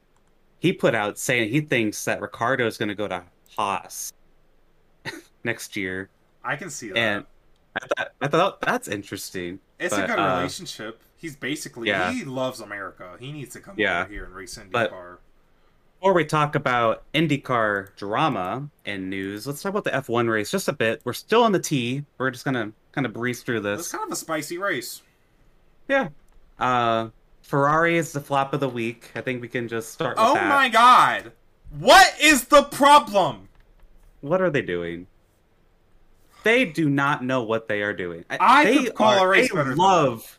They love to lose. I I started Motorsport Manager I last think week. you could do that job better, Alex. I could get in there and probably do better than Ferrari. I just- Probably. what? And it's like I don't understand. It's like, do they think too hard? Are they just thinking too hard? I don't. How do you consistently do this every week? They should have won the race again. They should win this championship. They should have had this They this should. championship won. They have the best car. They have the best car. They actually do. Like, like what? This is Formula One. If you have the best car, you should win every week. Like, What? they have the on? best car, but the worst team. You know, like I don't think we we oh, talked yeah. about best teams. Not, the best team does not always have the best car. Yeah, I think we kind of forgot about that. that's true. The engineers back at the Ugh. shop oh. are killing themselves oh, right now. oh yeah. You know, All- in Motorsport Manager, where it's like you have like the it like ranks how good you are amongst all the teams. Yes, the staff uh, is yeah. their tenth place. Yeah, They have the tenth best staff in Formula One. the cars are first. The cars are first. The drivers are like maybe second. Okay. yeah, probably second, third. Yeah. Yeah. Like what the hell? because what they put on they their strategy was Put on the hard tires on Charles Well, at the they- end, which made no sense. So it's a two stop race and they didn't start on softs. You have free choice. A lot of people start on soft. Their first two stints were mediums. So and then they pit with like so many laps to go and you can't take softs because they won't last and apparently the hard tire was a really bad tire. Like the strategy for um Sunday was soft, medium, medium, because Hungary is very hard on the tires. There's a lot of mhm. accelerating, so those rear tires get eaten up. So it's a two-stop race. Um, but the hard tires were not getting it done that weekend, and Oh man! I don't then they had know, to pit, then they pitted again to finally put softs on because they were losing so much time. So they it was like what a three stop race for them four like what I didn't. they need to just It- it- stop. It was awful and then Mercedes uh, is gonna beat them for P two. I bet. and then Binotto was walking away that was funny I thought that was so funny. The He's race like, "I is not up." even over. I don't understand. he's going home He's, he's going home Um, Verstappen. he should What happened at qualifying? I didn't watch qualifying. I did not watch qualifying but he qualified 10th I think it- it was raining I think it was raining I don't know well, he, qual- don't yeah, he quote me on qualified that ten. I'm gonna look it up, but um, and then George Russell got his first ever pole which was hype. He So- led a lot of laps too. We thought Yeah. he was gonna win that race um for a little bit, but um And Ferrari then was there. Mercedes, Mercedes got both on podium, Lewis and George. Yeah, That's cool. and Max flew through the field, of course, because he's the only competent car and driver in the entire fi- and team Yeah, in the and- field. and by the way, even if Ferrari didn't, let's say Ferrari, you know, had the perfect race, Verstappen still would have finished third or fourth. yeah, Like he was going to do that anyway, but Ferrari just like cannot help. they have not been making mistakes. Verstappen has not been making mistakes. Mer- Mhm. Mistakes. What? Mistakes. it's like Mercedes, but Verstat like Mercedes. Anyways, Uh-huh. um, yeah, he apparently had a loss of power in Q three. Um, oh, okay. Qualifying was dry. Oh, was it? See, I don't, I don't watch F1 qualifying. Sorry, I was wrong. Yeah. Um, but yeah, uh, F1 is on their summer break now. They're gonna come back at Belgium on August 28th. hmm Uh, do we have anything else to say about the Hungarian Grand Prix? Um, I don't think Because I really don't. It was kind of an okay race. It was just kind of funny watching Ferrari mess up again. Yeah, it was it was decent. Hungary, the racing was a lot better than it was last year. Hungary is True. probably like one of the worst tracks on the schedule in terms of following because it's That very is tight true. and technical. The racing was a lot better. There were Yeah. some good moments actually with um, oh who was it? There were some good battles Saturday, Sun- Saturday, Yeah. Sunday. There were some good Mhm. battles. So, um, Yeah. the the next race they go on their summer break now, which you know, cool. Um, Belgium Well the next deserved race. Yeah, um, Spa's the next race. Um, hopefully they actually race this time. Um, August twenty eighth. I think they Uh. redid um, Raidillon and Eau Rouge. I think they redid it, hmm and now these cars have less downforce than last year, so we'll see how that corner is or the Yeah. stretch is this year. So So let's talk about some IndyCar T, and then we'll talk about the IndyCar race. Yep. Um, before we get into the Palou drama, which I know you're all waiting for, uh, interesting note today, some tea. Rinus VeeKay is now able to negotiate with other teams. His contract with Ed Carpenter Racing allows him today, August 1st, to talk with other teams. mhm. You're probably wondering, well, what teams could he be talking to? Which team might be interested? Funnily enough, it's Chip Ganassi and McLaren. so, Lawrence Stroll, Yeah. Gene Haas, and Zak Brown breaking out the pocketbooks, yep, yep. paying the most money. Jesus. And I I think VeeKay could go to the 10. That seems pretty That's a good possible. And if McLaren still wants to get rid of Felix Rosenqvist and they cannot get Palou wherever they're putting Palou or they want to put Palou, uh, they could put V try and get couch. VeeKay in the seven. Yeah, the Palou might just be on the couch next year. So uh, VeeKay might go to the seven. It was rumored months ago that McLaren wanted VeeKay. Um, I could 100% see VeeKay in the 10 next year. I think that's actually kind of likely. That's likely. Otherwise- someone, someone on NBC said that, that like they see him staying at Ed Carpenter. I don't know, man. Yeah, that was Kevin Lee, I believe. Kevin um, Lee. I don't know, man.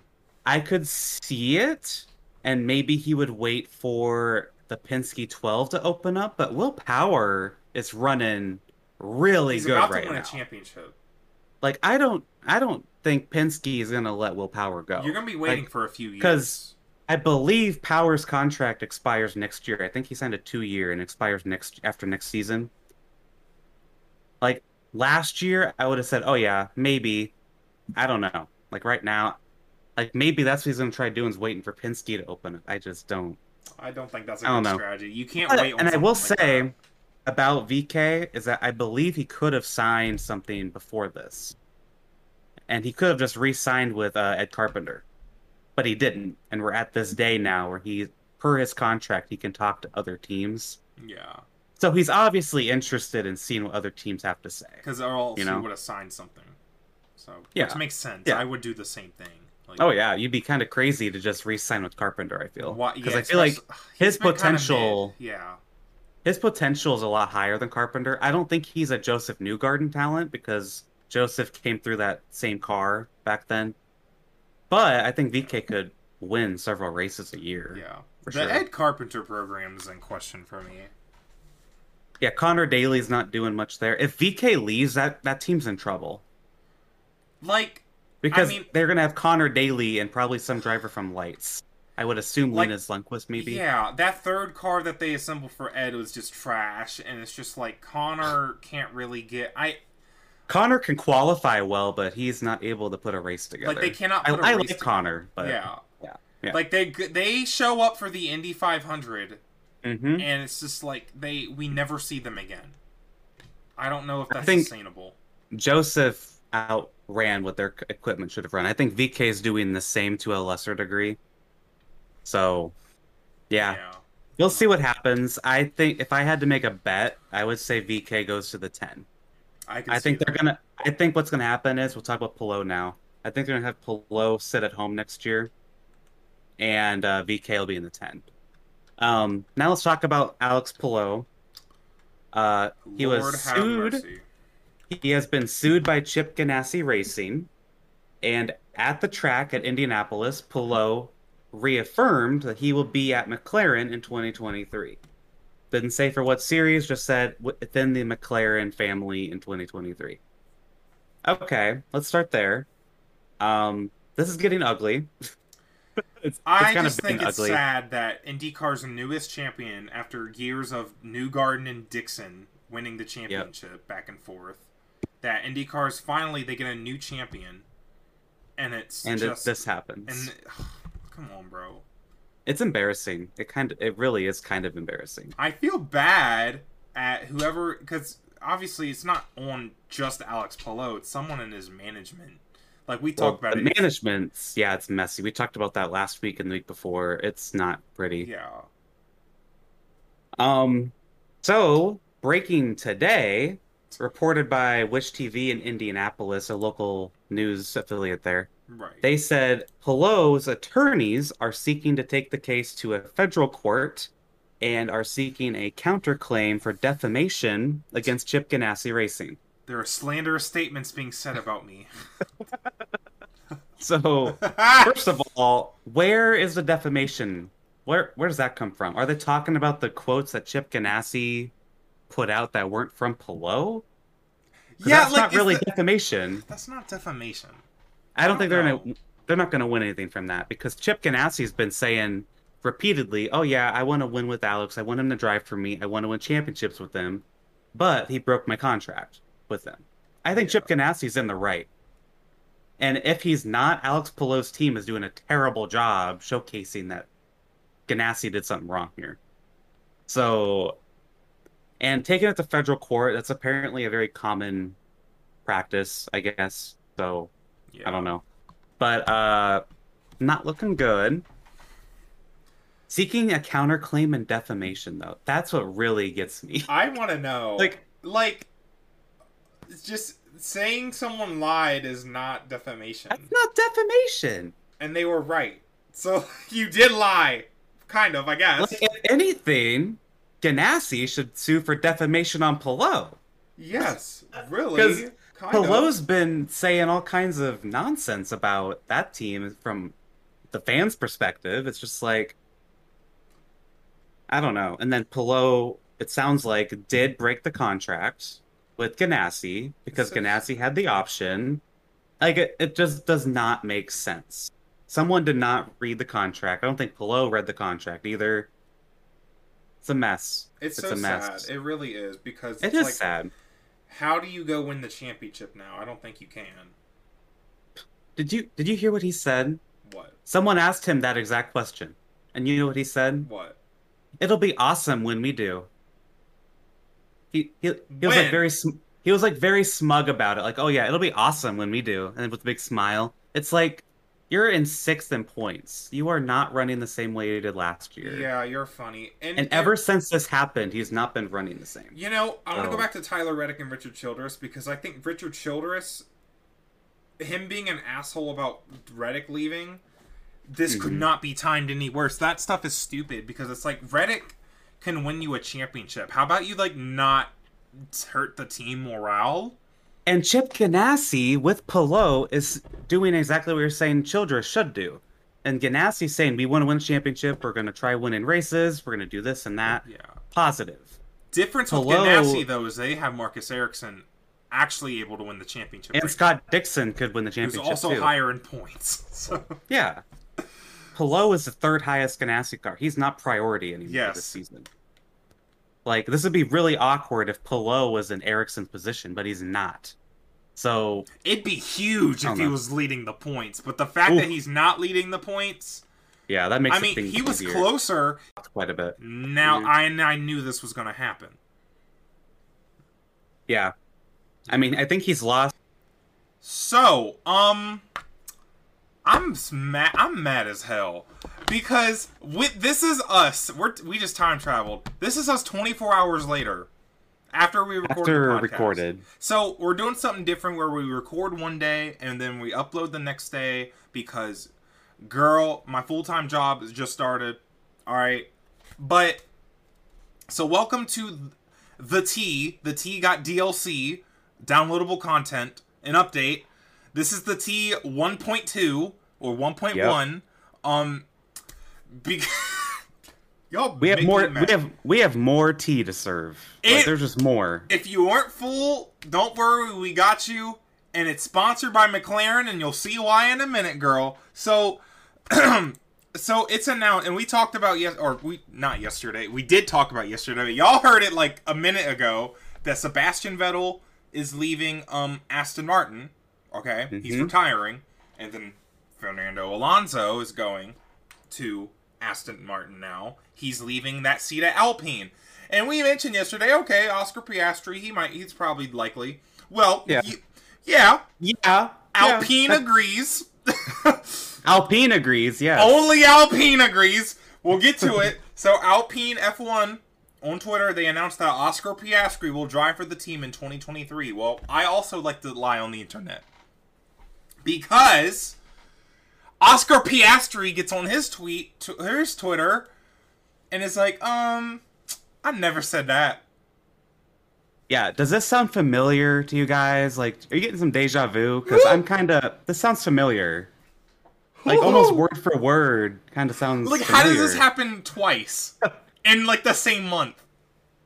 And then after uh, Piastri's tweet, Alpine stated that they believe that under their current contract, they can push Piastri to F1. So very similar to what uh, Chip Ganassi Racing said about Palou. that they, with the contract, they can keep Palou.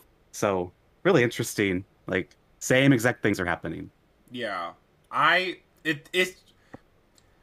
I tweeted, y'all y'all don't know how to read.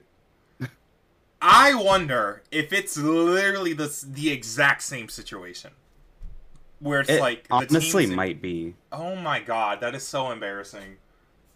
And that makes me wonder is McLaren more at fault than I thought? Because, it is how does this happen twice with them?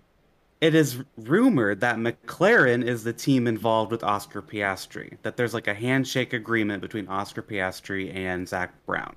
Well, isn't he signed under them for like this year or something as a? Div- I don't know. I I might I have saw don't, a I random don't, tweet. I don't know. I I probably saw something stupid on Twitter then. But That I don't know. it's but just like, girl, it's just how does this happen twice with McLaren being the other team involved? You know, it's that's kind of suspicious. that is fishy as and hell. it's like word for word, same quotes from Palou and Piastri. It's kind of weird and make me kind of rethink this whole situation. yeah, You know, it's like is McLaren the the, the true villain? but like What- even then, Like, what's going on? even then, it's just like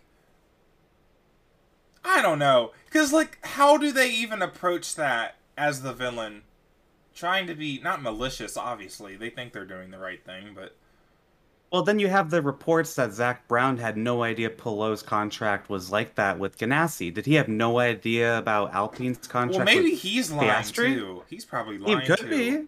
What if he'd what if he lied for like legal reasons? You know, like Maybe. to protect himself. I don't know, girl.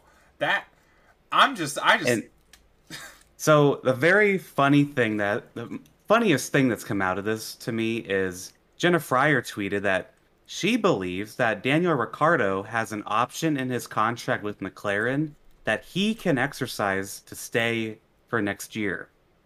So is all of this just for nothing?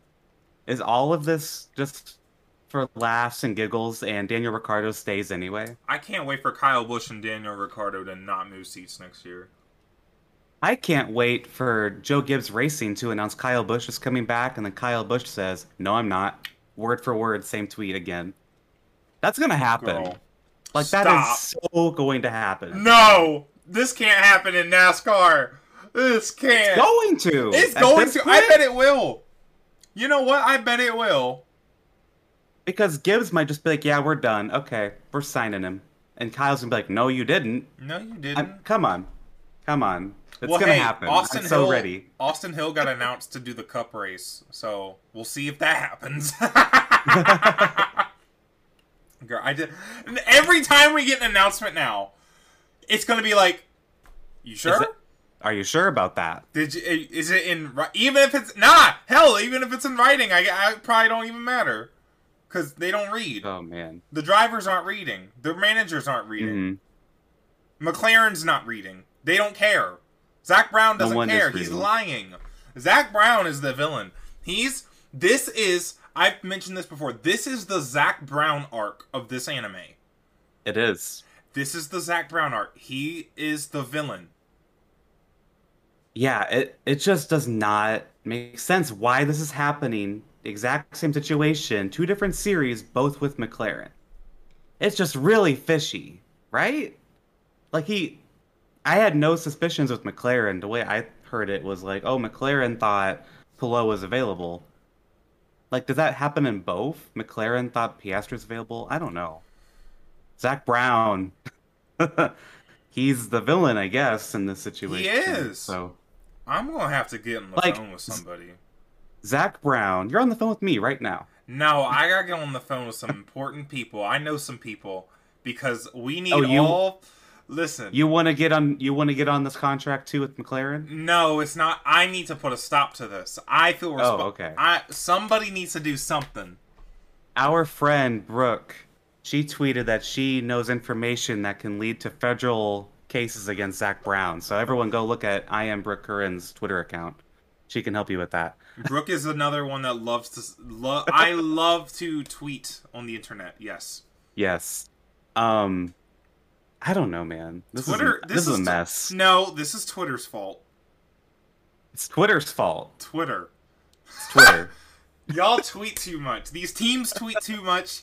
Y'all don't got your facts straight. No, I don't even. I just, I just lost it. Like, I actually couldn't. I had to. I checked that account so many times. The Oscar Piastri account. Like this. There's no way. When no- I saw the F1 tweet, I checked that like three times, double checking had the verification, and then I sent it to you, thinking, oh wow, they handled this pretty fast because apparently they didn't know Alonso was leaving until Sunday night. Really? Yeah, that was another report that came out. Oh. So this all happened really fast. Like really fast. Sunday night. That's crazy, bro. I I'm kind of I'm just speechless that this is happening again. Like the exact same situation this time in F1. And McLaren has like what 20 drivers supposedly signed to them at this point. I wonder what they're playing. Why do they need all these drivers? like what and I wonder I had this thought earlier. I wonder if the Andretti F1 team that was that didn't happen has anything to do with this. Could like could Andretti was the plan to be like the AlphaTauri To McLaren? McLaren and have a yeah have a junior. And team. it's just like then they would have four drivers. Like did that is that what happened? And that kind of because it's like you have Herta, you have O'Ward, you have Palou, you have Piastri, and then you have Ricciardo. And then Rosenqvist still doesn't know where he's gonna go. I know where he's gonna go. Formula E. well, maybe because they got too many drivers. I think they're just trying to win by hiring all the damn drivers, and there'll be no one left. That's what they're trying to do. My theory is that Zak Brown just wants Daniel Ricciardo gone, so he's just hiring anyone he can and hoping that something sticks. That's what it kind of looks like. What in the world, girl? I can't wait for Ricciardo to just tweet that. Oh yeah, I'm. That, that's my car, by the way. I'm I'm back next year. Daniel, no. What's gonna happen? Yeah. This would be funny. Daniel Ricciardo tweets that he's staying. McLaren's like, "No, you're not." Huh? Who said that? Who said? Ricciardo's gonna wake up tomorrow seeing rumors of his retirement, and he's like, "I never said that." Who said Oh, that? man. So, um, Someone's gonna get shelved to Formula E, and they're not gonna be happy about it. I still think it's probably gonna be Rosenqvist.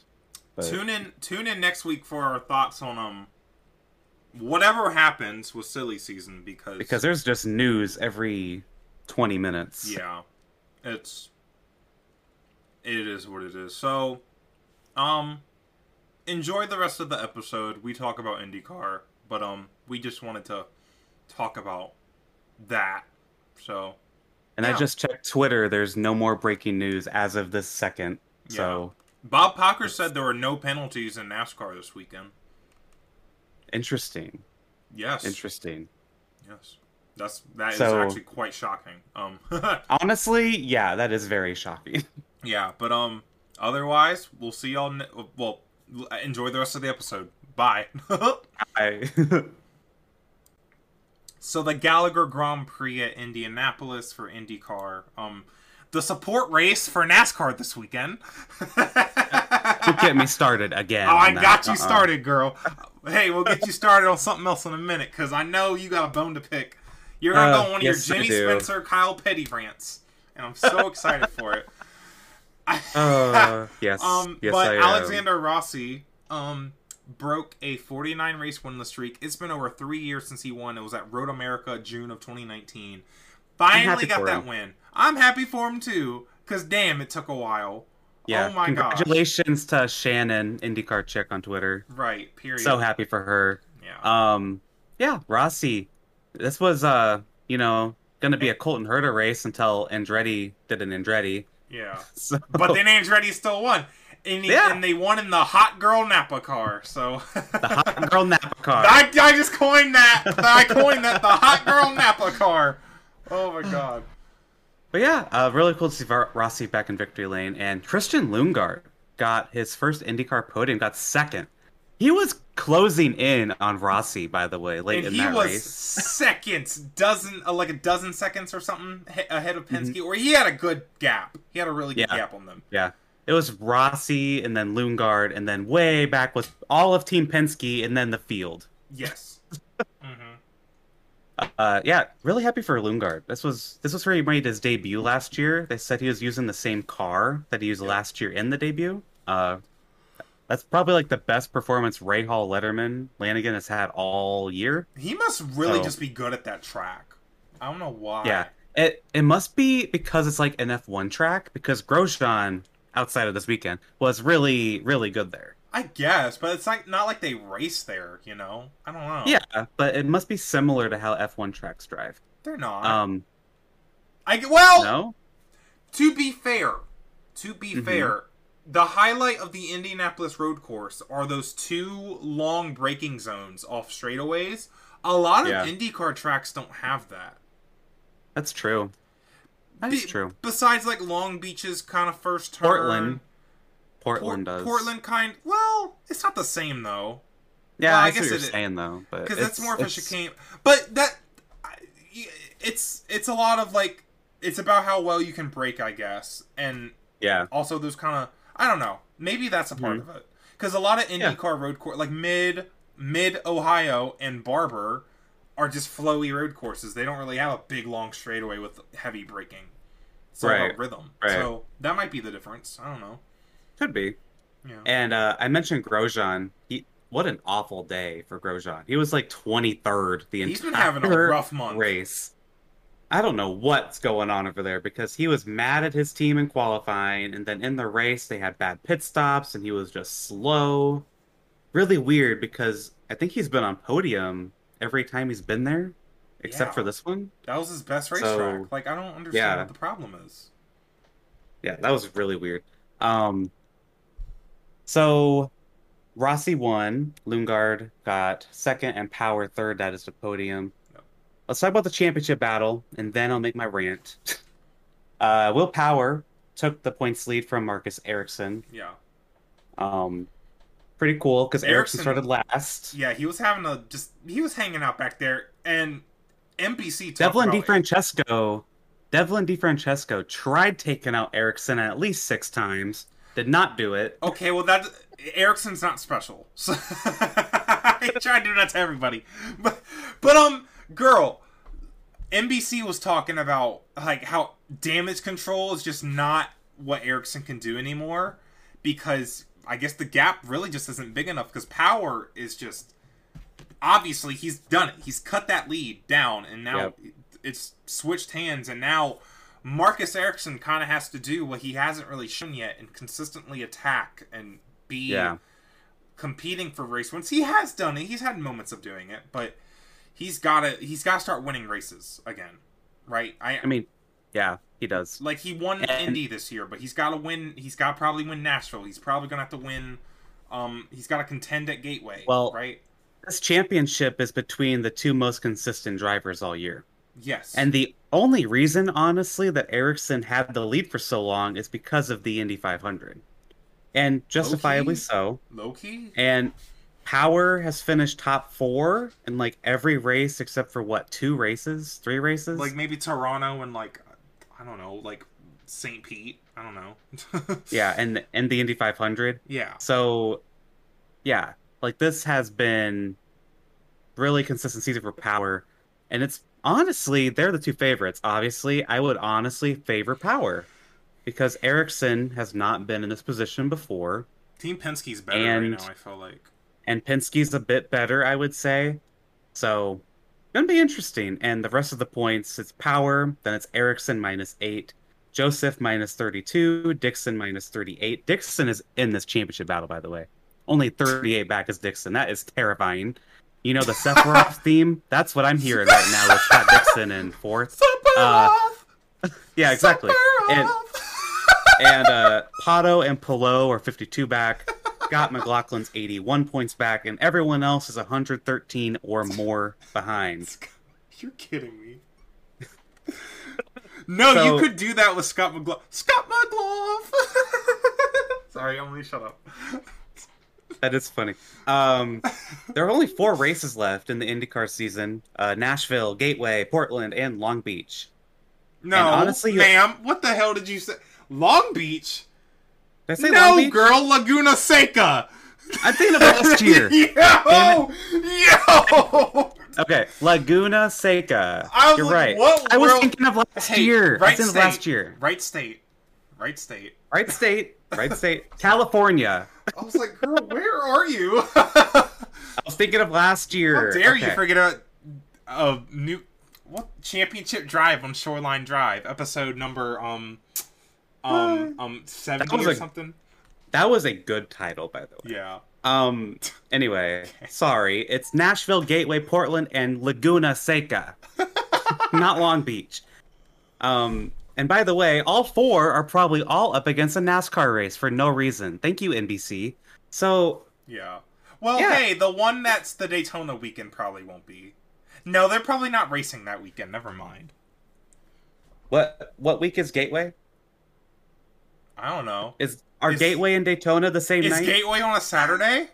yeah. What the hell? There's no I way. know, I, don't, I don't know if it's the same weekend. Is it? I'm looking it up. Keep keep talking. Um. No, Gateway is in uh on the twentieth. August 20 Daytona 2022. I need to know. I think. Watkins Glen is that weekend. Okay. Could you imagine?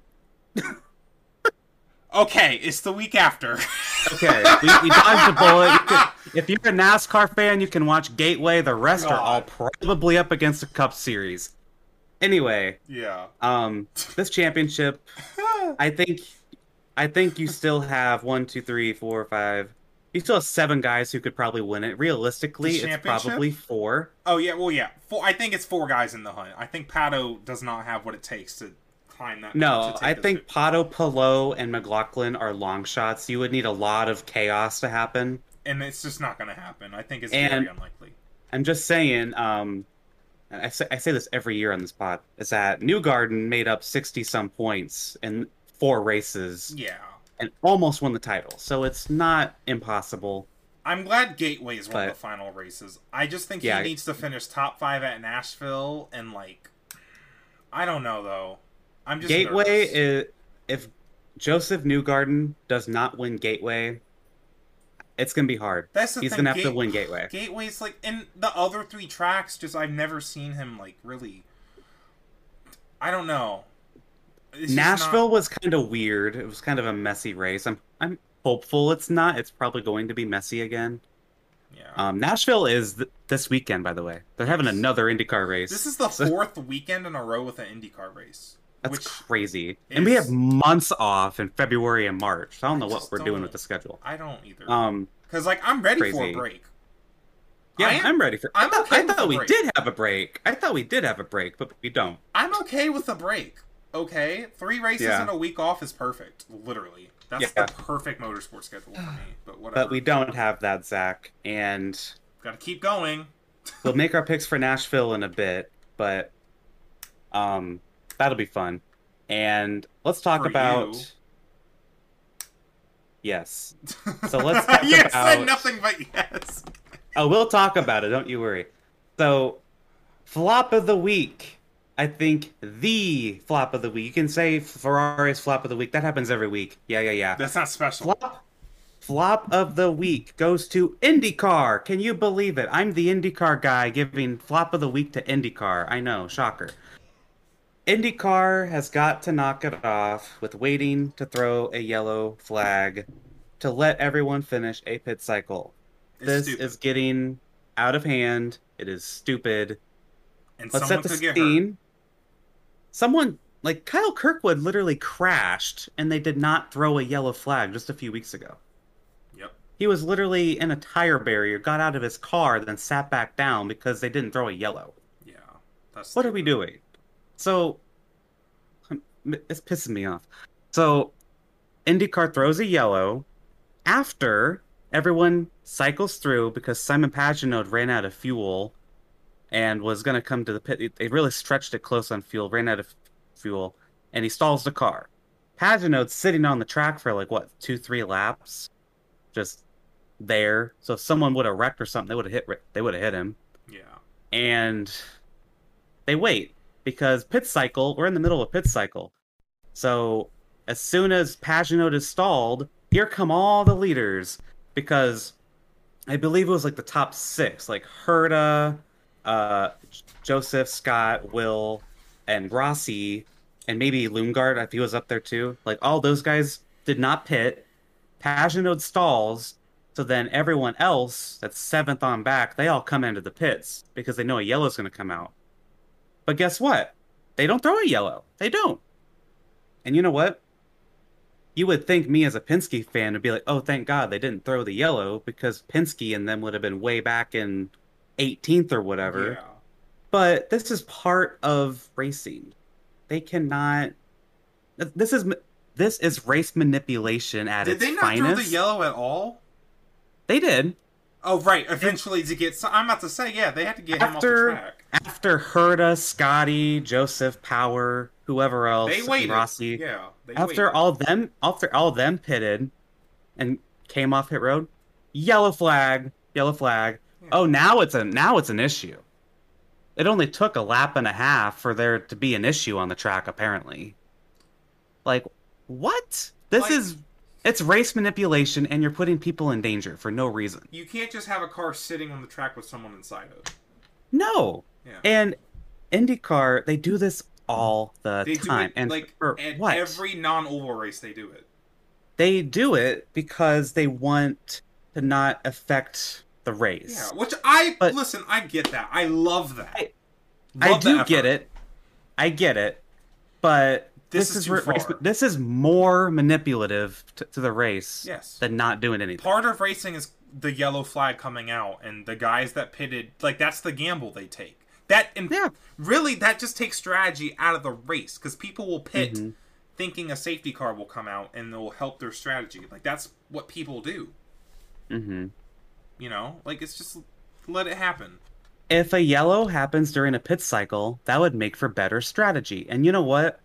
I saw some people controversially saying this was kind of a bad race. David Land said that, and he got a lot of flack for it. The first half of this race was really good. Second half of the race was kind of boring. You know why the second half was boring? It's because IndyCar killed all the strategy. Yes, They killed it. a safety IndyCar car came out, race. but it didn't mix the field up because No. they just let them they let them not get mixed up like dude you dude you got one safety car today let's actually make it worth something Like that's why this race was boring the second half of the race is because IndyCar just decided, well, we we don't want any strategy. They obviously didn't say that, but like, oh, we don't need pit strategy today. We're just gonna let everyone come in and get what they need, and then it's and like a then stage we'll. break that was a stage break It was a stage break, basically. that was a yeah. stage break literally because everyone knew a yellow was everyone coming. knew a caution was going to come out so it was a stage break Ugh, well I'm disgusted. I'm quite it's disgusted. because you know why because they were the nascar support series God. they were The doing NASCAR their best series, NASCAR they had- impression. They had to have a stage just in case the NASCAR fans got confused, I Eh, guess. Just in case. Or to wake them up. NASCAR fans they sleep with engine noises, but as soon as it stops, they're like, what? Huh? Zack, you remember at Iowa when you jokingly yelled, "When's the stage break?" and the guy in front of us turned his head like all Oh. pissed off. Oh my god. I thought I was going to get hate crimed. I thought you were gonna get hate crimed. I don't know if he so was really turning around at me, but like, I think he was. Because right when you said that, he looked at you. I need someone But- to mansplain IndyCar to me in an IndyCar race. Someone did, and you you were pissed. What did they say? We were going into the we're this is off topic, but we're going into the infield and we're sitting there and Jim they were doing qualifying. and yes! Jimmie Johnson was P one and this guy sitting is you were like, Oh my god, Jimmie Johnson's actually P one. You were like joking. Yeah, I and the guy sitting beside cars were on the us yeah, three cars. And this guy beside you is like, well, there's only three cars on the track, and uh, Jimmie was really good at Texas, so. And then you like turned to me as like, he just fucking mansplained to me. you said something I can't be funny. You never watched the gay racing podcast, huh? that was so funny. Anyway, um, God. uh, but yeah, anyway. And the, another thing I want to talk about because we were so excited last week about Iowa, flop of the week again to IndyCar. What the hell is the IndyCar wave around rule? Wait! Yeah, yeah, yeah! I forgot about that! Wait, wait, wait! You and I were so mad and confused in the grandstands because what are they doing? Josef Newgarden had like everyone but like three cars a lap down. Yeah. This was a dominating performance Yeah. by our man. You know, maybe we're a little biased here. No, it's stupid. It was stupid. It, it is only- stupid. You can get the wave around, but you have to be only one lap down, and then you can still pit. You can still pit to get What's the wave the fucking What? point? But if you're two laps down, sorry. Go home. You Like, lost. you lost the race. How Like Conor Daly was two laps down and he wasn't allowed to pit. But everyone else who was one lap down Well, he could pit. He just couldn't get a lap back. But if you're one lap down, you can pit and get your lap back. How NASCAR does it makes sense, and I think is fair. Because Can you believe that something NASCAR does makes sense and is fair? Do you hear that? NASCAR made sense and is fair. NASCAR has a better regulation than IndyCar. NASCAR, hey, they would if Simon Pagenaud stalled in the NASCAR race, they would have thrown the caution before the car even stopped. Yeah, they would have. they would have. Simon Pagenaud's about to piss himself in that car, and IndyCar's still trying to let everyone pit. Kyle Kirkwood at a few weeks ago, I think it was Road America or Mid Ohio, literally went head like nose first into a tire barrier, and IndyCar said, "Oh, we're clean and green. Keep going. Keep Dalton going." Kellett had VIP seating at St. Pete, whatever race that was. That's right. oh, we're clean and green. Keep going. Oh, the leader's off the pits. Okay, yellow. We have an incident. Well, hello. This is gonna this is gonna end up in something bad sometime. Like in all seriousness, they cannot keep doing this. Because they don't do it at ovals because they they know they can't do it at ovals. It's obvious you can't No. do that in an oval. No. I get that it's a little bit safer to do it at a road course, but is it actually still safe? I don't know. I don't think so. It's a little Oh edgy. my god. I'm I was so mad about that wave from row. I did not know that's how that worked because I don't think I've been to an IndyCar race where it was that dominating. Well, yeah, because at other tracks you don't get that many lap down cars, and then Yes, it's I like normally ain't paying attention to that, but we had a yellow, and Josef has lapped all the way up to like fifth place, Yeah. and I'm just like, oh, so there's gonna be four cars in lead lap. That's kind of crazy. And then all of a sudden, the wave around, and then they came to pit, and you and I are up there like, what? I was so confused. That's so stupid. Because I You and noticed were some so lap pissed. cars didn't pit, and I was like, why are they staying out? Okay, they have Yeah. a wave around. Didn't know that. Yeah. And they pit. The hell is the point? IndyCar is my favorite racing series, but these two rules throw them out. This is stupid. I would This let is I would just let everyone take the wave around. If everyone got to pit and take the wave around, I think I'd kind of be fine with it. Even though it's I a think even silly. then, I think even then that's stupid. I get what you're saying. That'd be better. Yeah. I do.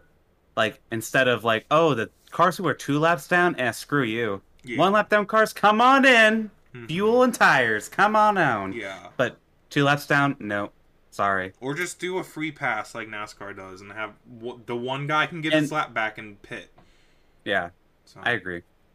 um, Anyway, IndyCar flop of the week. Congratulations. That's probably a first on the Gay Racing Podcast. yeah.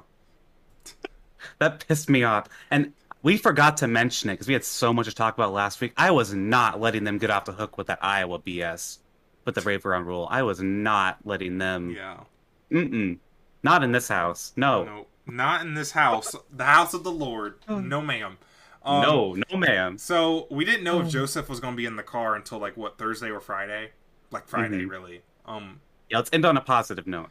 so he was in the car. this finished 5th Mhm. Um, our boy is back. He, you know, he still. We said he's got to attack to win this championship, but he's there. hmm Um, Santino, Santino Ferrucci, he Yep. was gonna be the re- replacement. He was the reserve driver. Girl, um, and he's he was gonna be there for Xfinity anyways. Um, Yeah. he tweeted. So, what I don't even know what he tweeted, but he spelled Josef's name wrong. He spelled it like how you normally spell Josef, with like a P and a H. Mhm. And Josef Newgarden quote retweets it and is like, "Well, at Penske, we focus on details." Iconic. Perhaps slay of the week. Slay of the week. That's a slay. Joseph did not tweet all week, but saw Santino Ferrucci acting up on the timeline and ended him. And Just like that. I ended know, him. Dan.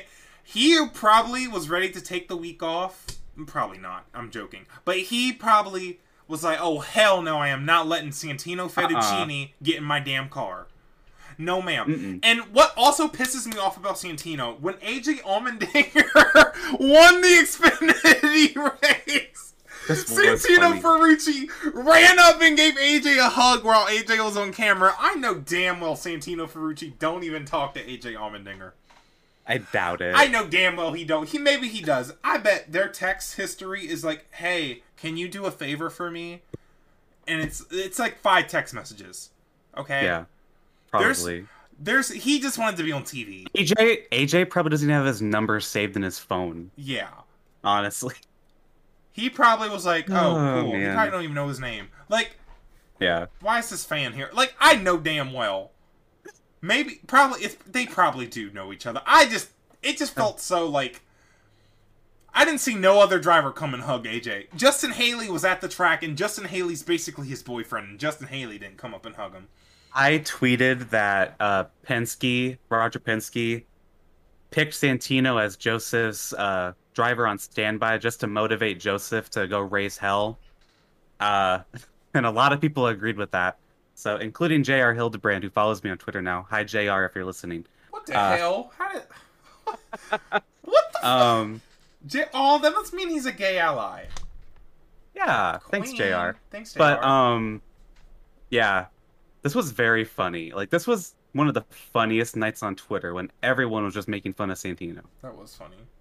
And then they interviewed him the day after on Peacock, and he's like, "Oh, it was an honest mistake, and I swear to God that I like made sure I spelled everything right like six times." Like, no, you didn't. No, you didn't. That's Ross Chastain saying he didn't mean to take the shortcut. Ex- exactly. Can That I give another- Chastain interview? Alex, do we have any other flops of the week? You can give another. I've been giving them out like crazy today. I don't Yeah. think you need to disrespect Dave Burns because Ross Chastain, the amount of attitude, he must have forgot who he was talking to. Okay, he must have thought he was talking to Vince Welch because he, he said Dave Burns asked that question and Ross was like, "No, Dave, young man, watch your tone." so rude. Watch your So tone with Dave Burns. Dave Burns uh, has commentated more races than than you finished. So That's a, that's a low bar. So. let's let's settle down there, Ross. Let's settle down there. I mean, Oh, he are asked you giving flop of the week to Ross Chastain? yes for disrespecting my man Dave Burns. Dave Burns is the best pit Oh, man. reporter. No, Allen Bestwick's the best pit reporter turned um broadcaster. But Dave Burns has pleasantly grown into a great broadcaster. He's still a great pit reporter. Okay, Mhm. I think I like him more than Marty Snider. The only time Oh, you should ever be calling a pit reporter by their first legal name is when you're Brad Keselowski Or Carl Edwards. or Carl Edwards. If you're Ross Chastain thought he was Come Oh on, my Dave. gosh. Really, Dave? That's what he said. Really? No, Dave. Shut the Oh fuck up, Ross. No, Ross. Go ahead and apologize. And yesterday he was probably crying to Dave Burns like, "Oh, I'm so sorry. I wish I didn't wreck everybody all the time. I wish Jimmy Spencer was here. Whoa, I'm Ross Chastain. I keep wrecking people, even though I'm the one with the steering wheel in my hand." That would that's what Jimmy Spencer would be saying. That right is now. exactly. Ross Chastain would have like 20 crying towels at this point. We saw Every- Jimmy Spencer on TV. week. I will gladly send my application to Fox to take over for Jimmy Spencer. oh my god, you would kill it too. I would Oh my kill god, it too. I'd be talking to whoever they have host it now because I don't watch it anymore. I don't either. if Josh Um, Sims is hosting it, I think Josh Sims does host Race I think he does host. Re- Okay, Anyways, time All right. for my worst segment. Gag Racing Podcast Fantasy. NASCAR is at Michigan. Let's start with the close championship battle, not the one that's about over. I like Uh, Michigan. I vibe with it. It's the Dale Jr. um fan. I love Michigan. That is probably a special track for Dale Jr. it's a very fans, special track for me. like as a kid So- watching NASCAR for years, the only two wins my driver got was at this track. So Yeah, and Larson got his first one there. So that's true. Oh, with Leigh Diffey's amazing call. oh, Oh, period. yeah. Yeah. So before we start, uh, we are tied in NASCAR fantasy. Yes. And our good friend Avery Hage uh, messaged me this morning and was like, Hey, I was bored. I looked at some stats between all of the Gay Racing Podcast fantasy race picks. And I was like, Oh, awesome. So, this championship battle between you and I, I would say, is like the best in all of racing right now. Like, for real. Because I have two wins in NASCAR fantasy. You have three. I have 10 top fives. You have eight. I have 11 top 10s, you have 12. Yeah, we're close. I have I have 15 top 15s, you have 13 top 15s. My average finish is 12.95. Your average finish is 13.05. That is so close. That's so close. We are tied. We have 14 races remaining. This is going to go down to the wire, I think. It is. It's a good championship. Oh, man. I am loving this. Yeah. I And you know what? yeah. Let me use this as an example of how more races does not mean you need a playoff system. I'm turning it into this because how many what? How many races has it been? 22? That's more than IndyCar schedule. Look at the IndyCar battle. I literally have to Yeah. win the last 4 races to even Yep. compete. Okay? Oh man. Just saying. Anyways, that's all I'm saying. Uh, but yeah, um, we'll see what happens. We are tied right now. Are we ready to make our picks for Michigan? I got some picks lined up, Alex. Are you ready? Oh, it's frozen. Okay, hi. Oh. You ready? Yeah, it froze for a second. I'm ready. All right, three, two, one. Chase Elliott. Chase Elliott. Okay. Get yeah, that out he's of the hot way. right now. All right, Yeah. I'm yeah. ready for my next one. You ready? All right. Me too. Three, two, one. Joey Logano. Kyle Larson. Okay. You picking Okay. Kyle Larson, girl? I hope he has brakes next week. Oh, okay. So, why why would you pick Logano? I want to hear from you first. So, I did some research. Now, Kyle Larson's actually a Mm. good pick, and I'll tell you why. Because Ford has won at Michigan since 2018. Mhm. I was going to pick Kevin Harvick because he's won four of the last six races. I was gonna pick Kevin Harvick as well, but I wanted to ensure I got the Elliott Larson block. I don't trust Kevin Harvick. He only has five top fives this year. Now, Joey Logano Mhm. does too. Then I think about what this race at Michigan might look like, and it might have a little bit of drafting involved. Um, Joey, I think it's gonna be similar to Fontana, I think which is why I picked Larson. I Joey, he's won at Michigan before. Blaney won there last year. I think Ford still. I think it's still Ford's race for some. I don't. I know it's a mm-hmm. new car, but Yeah, I I like Joey Logano. I think he can get it. But I could see it. Larson's the I- last non-Ford to win at Michigan.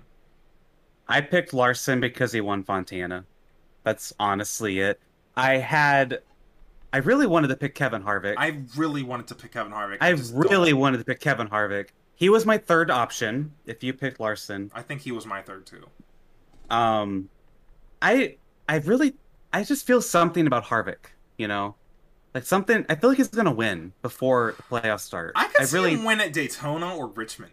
I could see him win at Ooh, Richmond. Richmond. He That'd be almost fun. won. Hell, he he finished second. Richmond. He could Yeah. win Richmond. Yeah. I don't know. I mean, and he's been running good. He ran good at New Hampshire. He ran good at Pocono until he got involved in that wreck. Yeah. I just Um, can't see him winning for some reason. I don't know. Even Hmm. Logano's a bit of a risk. Like Penske's on and off, man. I don't know if that was the smartest pick, but Yeah, traditionally, yeah, traditionally Penske- he's very good at Michigan. And I don't think Penske is either Penske's either taking a week off or they're actually like one, two, three. Yeah. No in between.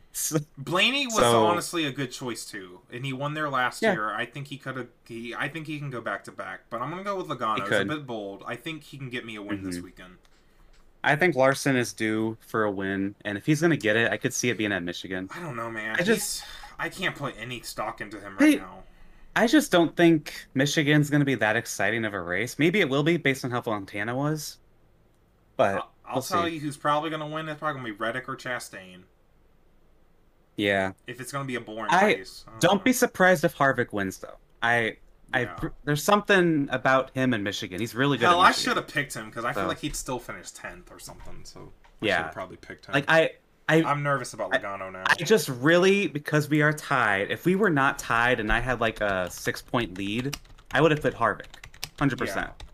But I needed to make sure you did not get Elliott, and I wanted to make sure you didn't get Larson. Because Chase Elliott, you gotta pick him right now. Like he's Yep. too good. You have to. He's. I made good. that mistake at Indy, but I still got the point because Chase fun at You the end of the poke, race. or yeah, no, Indy. Yeah, you're right. That was. I thought you. Never mind. But No. that's so stupid. I'm so over. Like ugh. That was so funny. Both my picks at Indy got spun. Pato got spun Yeah, early in the race and could never get back up. Same exact spot too. Both your drivers. Oh my god, I'm so over it. Like IndyCar and the perfect segue to IndyCar fantasy because holy shit, I need I need Jesus. So we believe Zach and I talked about this. We believe that if I get just one more point, I clinch the title. Because the best Zach can do if I get one more point is tie it. Yeah. Is that is that right? Actually, if I even if I just get one point this weekend, you still win. Like I True. have I have to get You have to win. to you have to win the rest of the races. It's not gonna happen, but I'm gonna try. Do your best. I I, I believe in you. If I can come Kind back of. and make it close, that'd be nice. Yeah, that'd be fun. All right, you ready, Alex? All right. It is 17 to 5, by the way. So if he wins, Zach wins and tie it up. All right. I'm ready. All right. Three. I'm not messing around. Three, two, one. Colton Herta. Will Power. Oh. You are going all out, huh? It's I need a win. So Colton Herta is gonna get me a win this weekend, buddy. I think, And you know what? Colton probably should have won this race last year. and I think he's got all, mm, hopefully all of his bad luck out of the way. I think Yeah. there's he's, Hopefully. he's I don't think he's got any bad luck left. I think I Uh-huh. waited the right time to pick him. So yeah, Fair. Fair. and if he don't I could- win, whatever. It, I Oh, didn't well. need him anyways. I I think Herta is the right choice to make right here for you. Herta I was really the right do. pick. So let's I, go, I, Colton I, Herta. I was pushing for you to pick Colton two races ago. Obviously, he hasn't won, Yeah, but I, I think you have to just go with Herta because yeah, he's just going to randomly win at some point. yeah. So- and I almost Um, picked him at Indy, and I was at, at a point I was like, "Oh, I wish I picked Colton Herta." Oh. Well, now I'm glad I didn't. So, Yeah, not that it mattered anyways. So, yeah, yeah. I still got the point. Uh, uh, I picked Power. He's going to probably get top four again. That's all I got to say. that's. I thought you were to bet. pick. I thought you would pick Ericsson, so it'd be Power v Ericsson. That would Uh. Ericsson not the guy But- to pick. I don't think he's gonna. I don't know if he's gonna win again this season. That's my. I don't think. I don't think Ericsson's going to go back to back at Nashville because last year was a freak. Last year was a gift of God. Like Yeah, like that. That that's when he got the golden horseshoe. It's at Nashville. Is when he went airborne he and still won. and it fell in his asshole. Like that's what happened. All right. God. So keep an eye out for Colton Herta. If Zach wins, he's still in the IndyCar fantasy fight. Yeah. And then Michigan, it is tight. And I'll tell you what, I just looked up Joey Huh? Logano's finishes, man. Michi- this pick, my Joey Logano pick is so risky. it's Penske is so hit or miss on the NASCAR side this year. oh, They're either on vacation or they're one, two, three. No in between, really. Harvick really would have been a safer pick. It's all right. It's okay. We're tied. I can afford to kind of. I low key, I low key wish I just went with Harvick, but I I've made picks like this know. before, and they got me wins.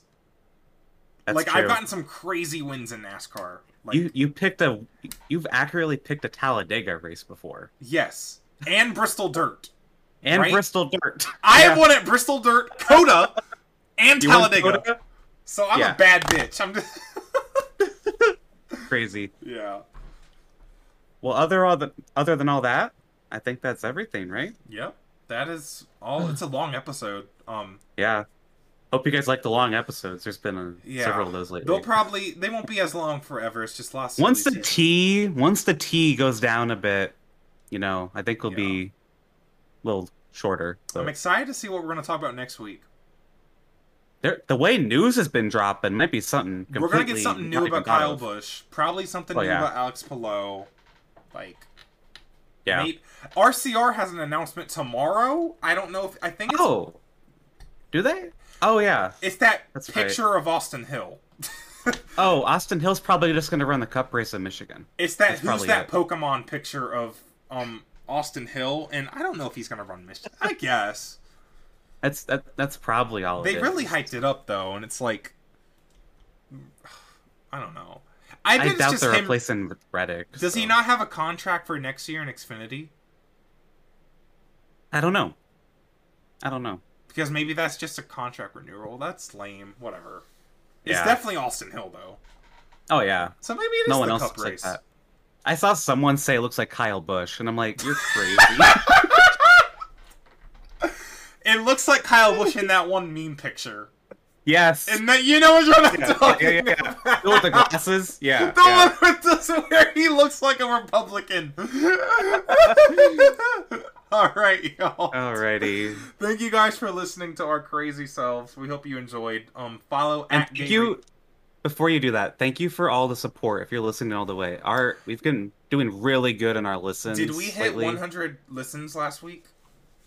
Like we're if we didn't, we're like right there. I This thi- is- yeah. We're, we're, we're like consistently near 100 listens. Well, go week, listen so to thank you. last week's episode because I meant to say it at the beginning of the episode, but we were at Iowa last week and we talked about our Yeah. race weekend at the track. So go ahead and listen to that if you want more of us. Yes. So Yeah, if you want another two hours, see, go if right you got ahead. nothing to do, if you're at work and you're just chugging along, Yep. we'll try to make your day better. Um, follow us at Gay Racing Pod. Follow Alex at New Gay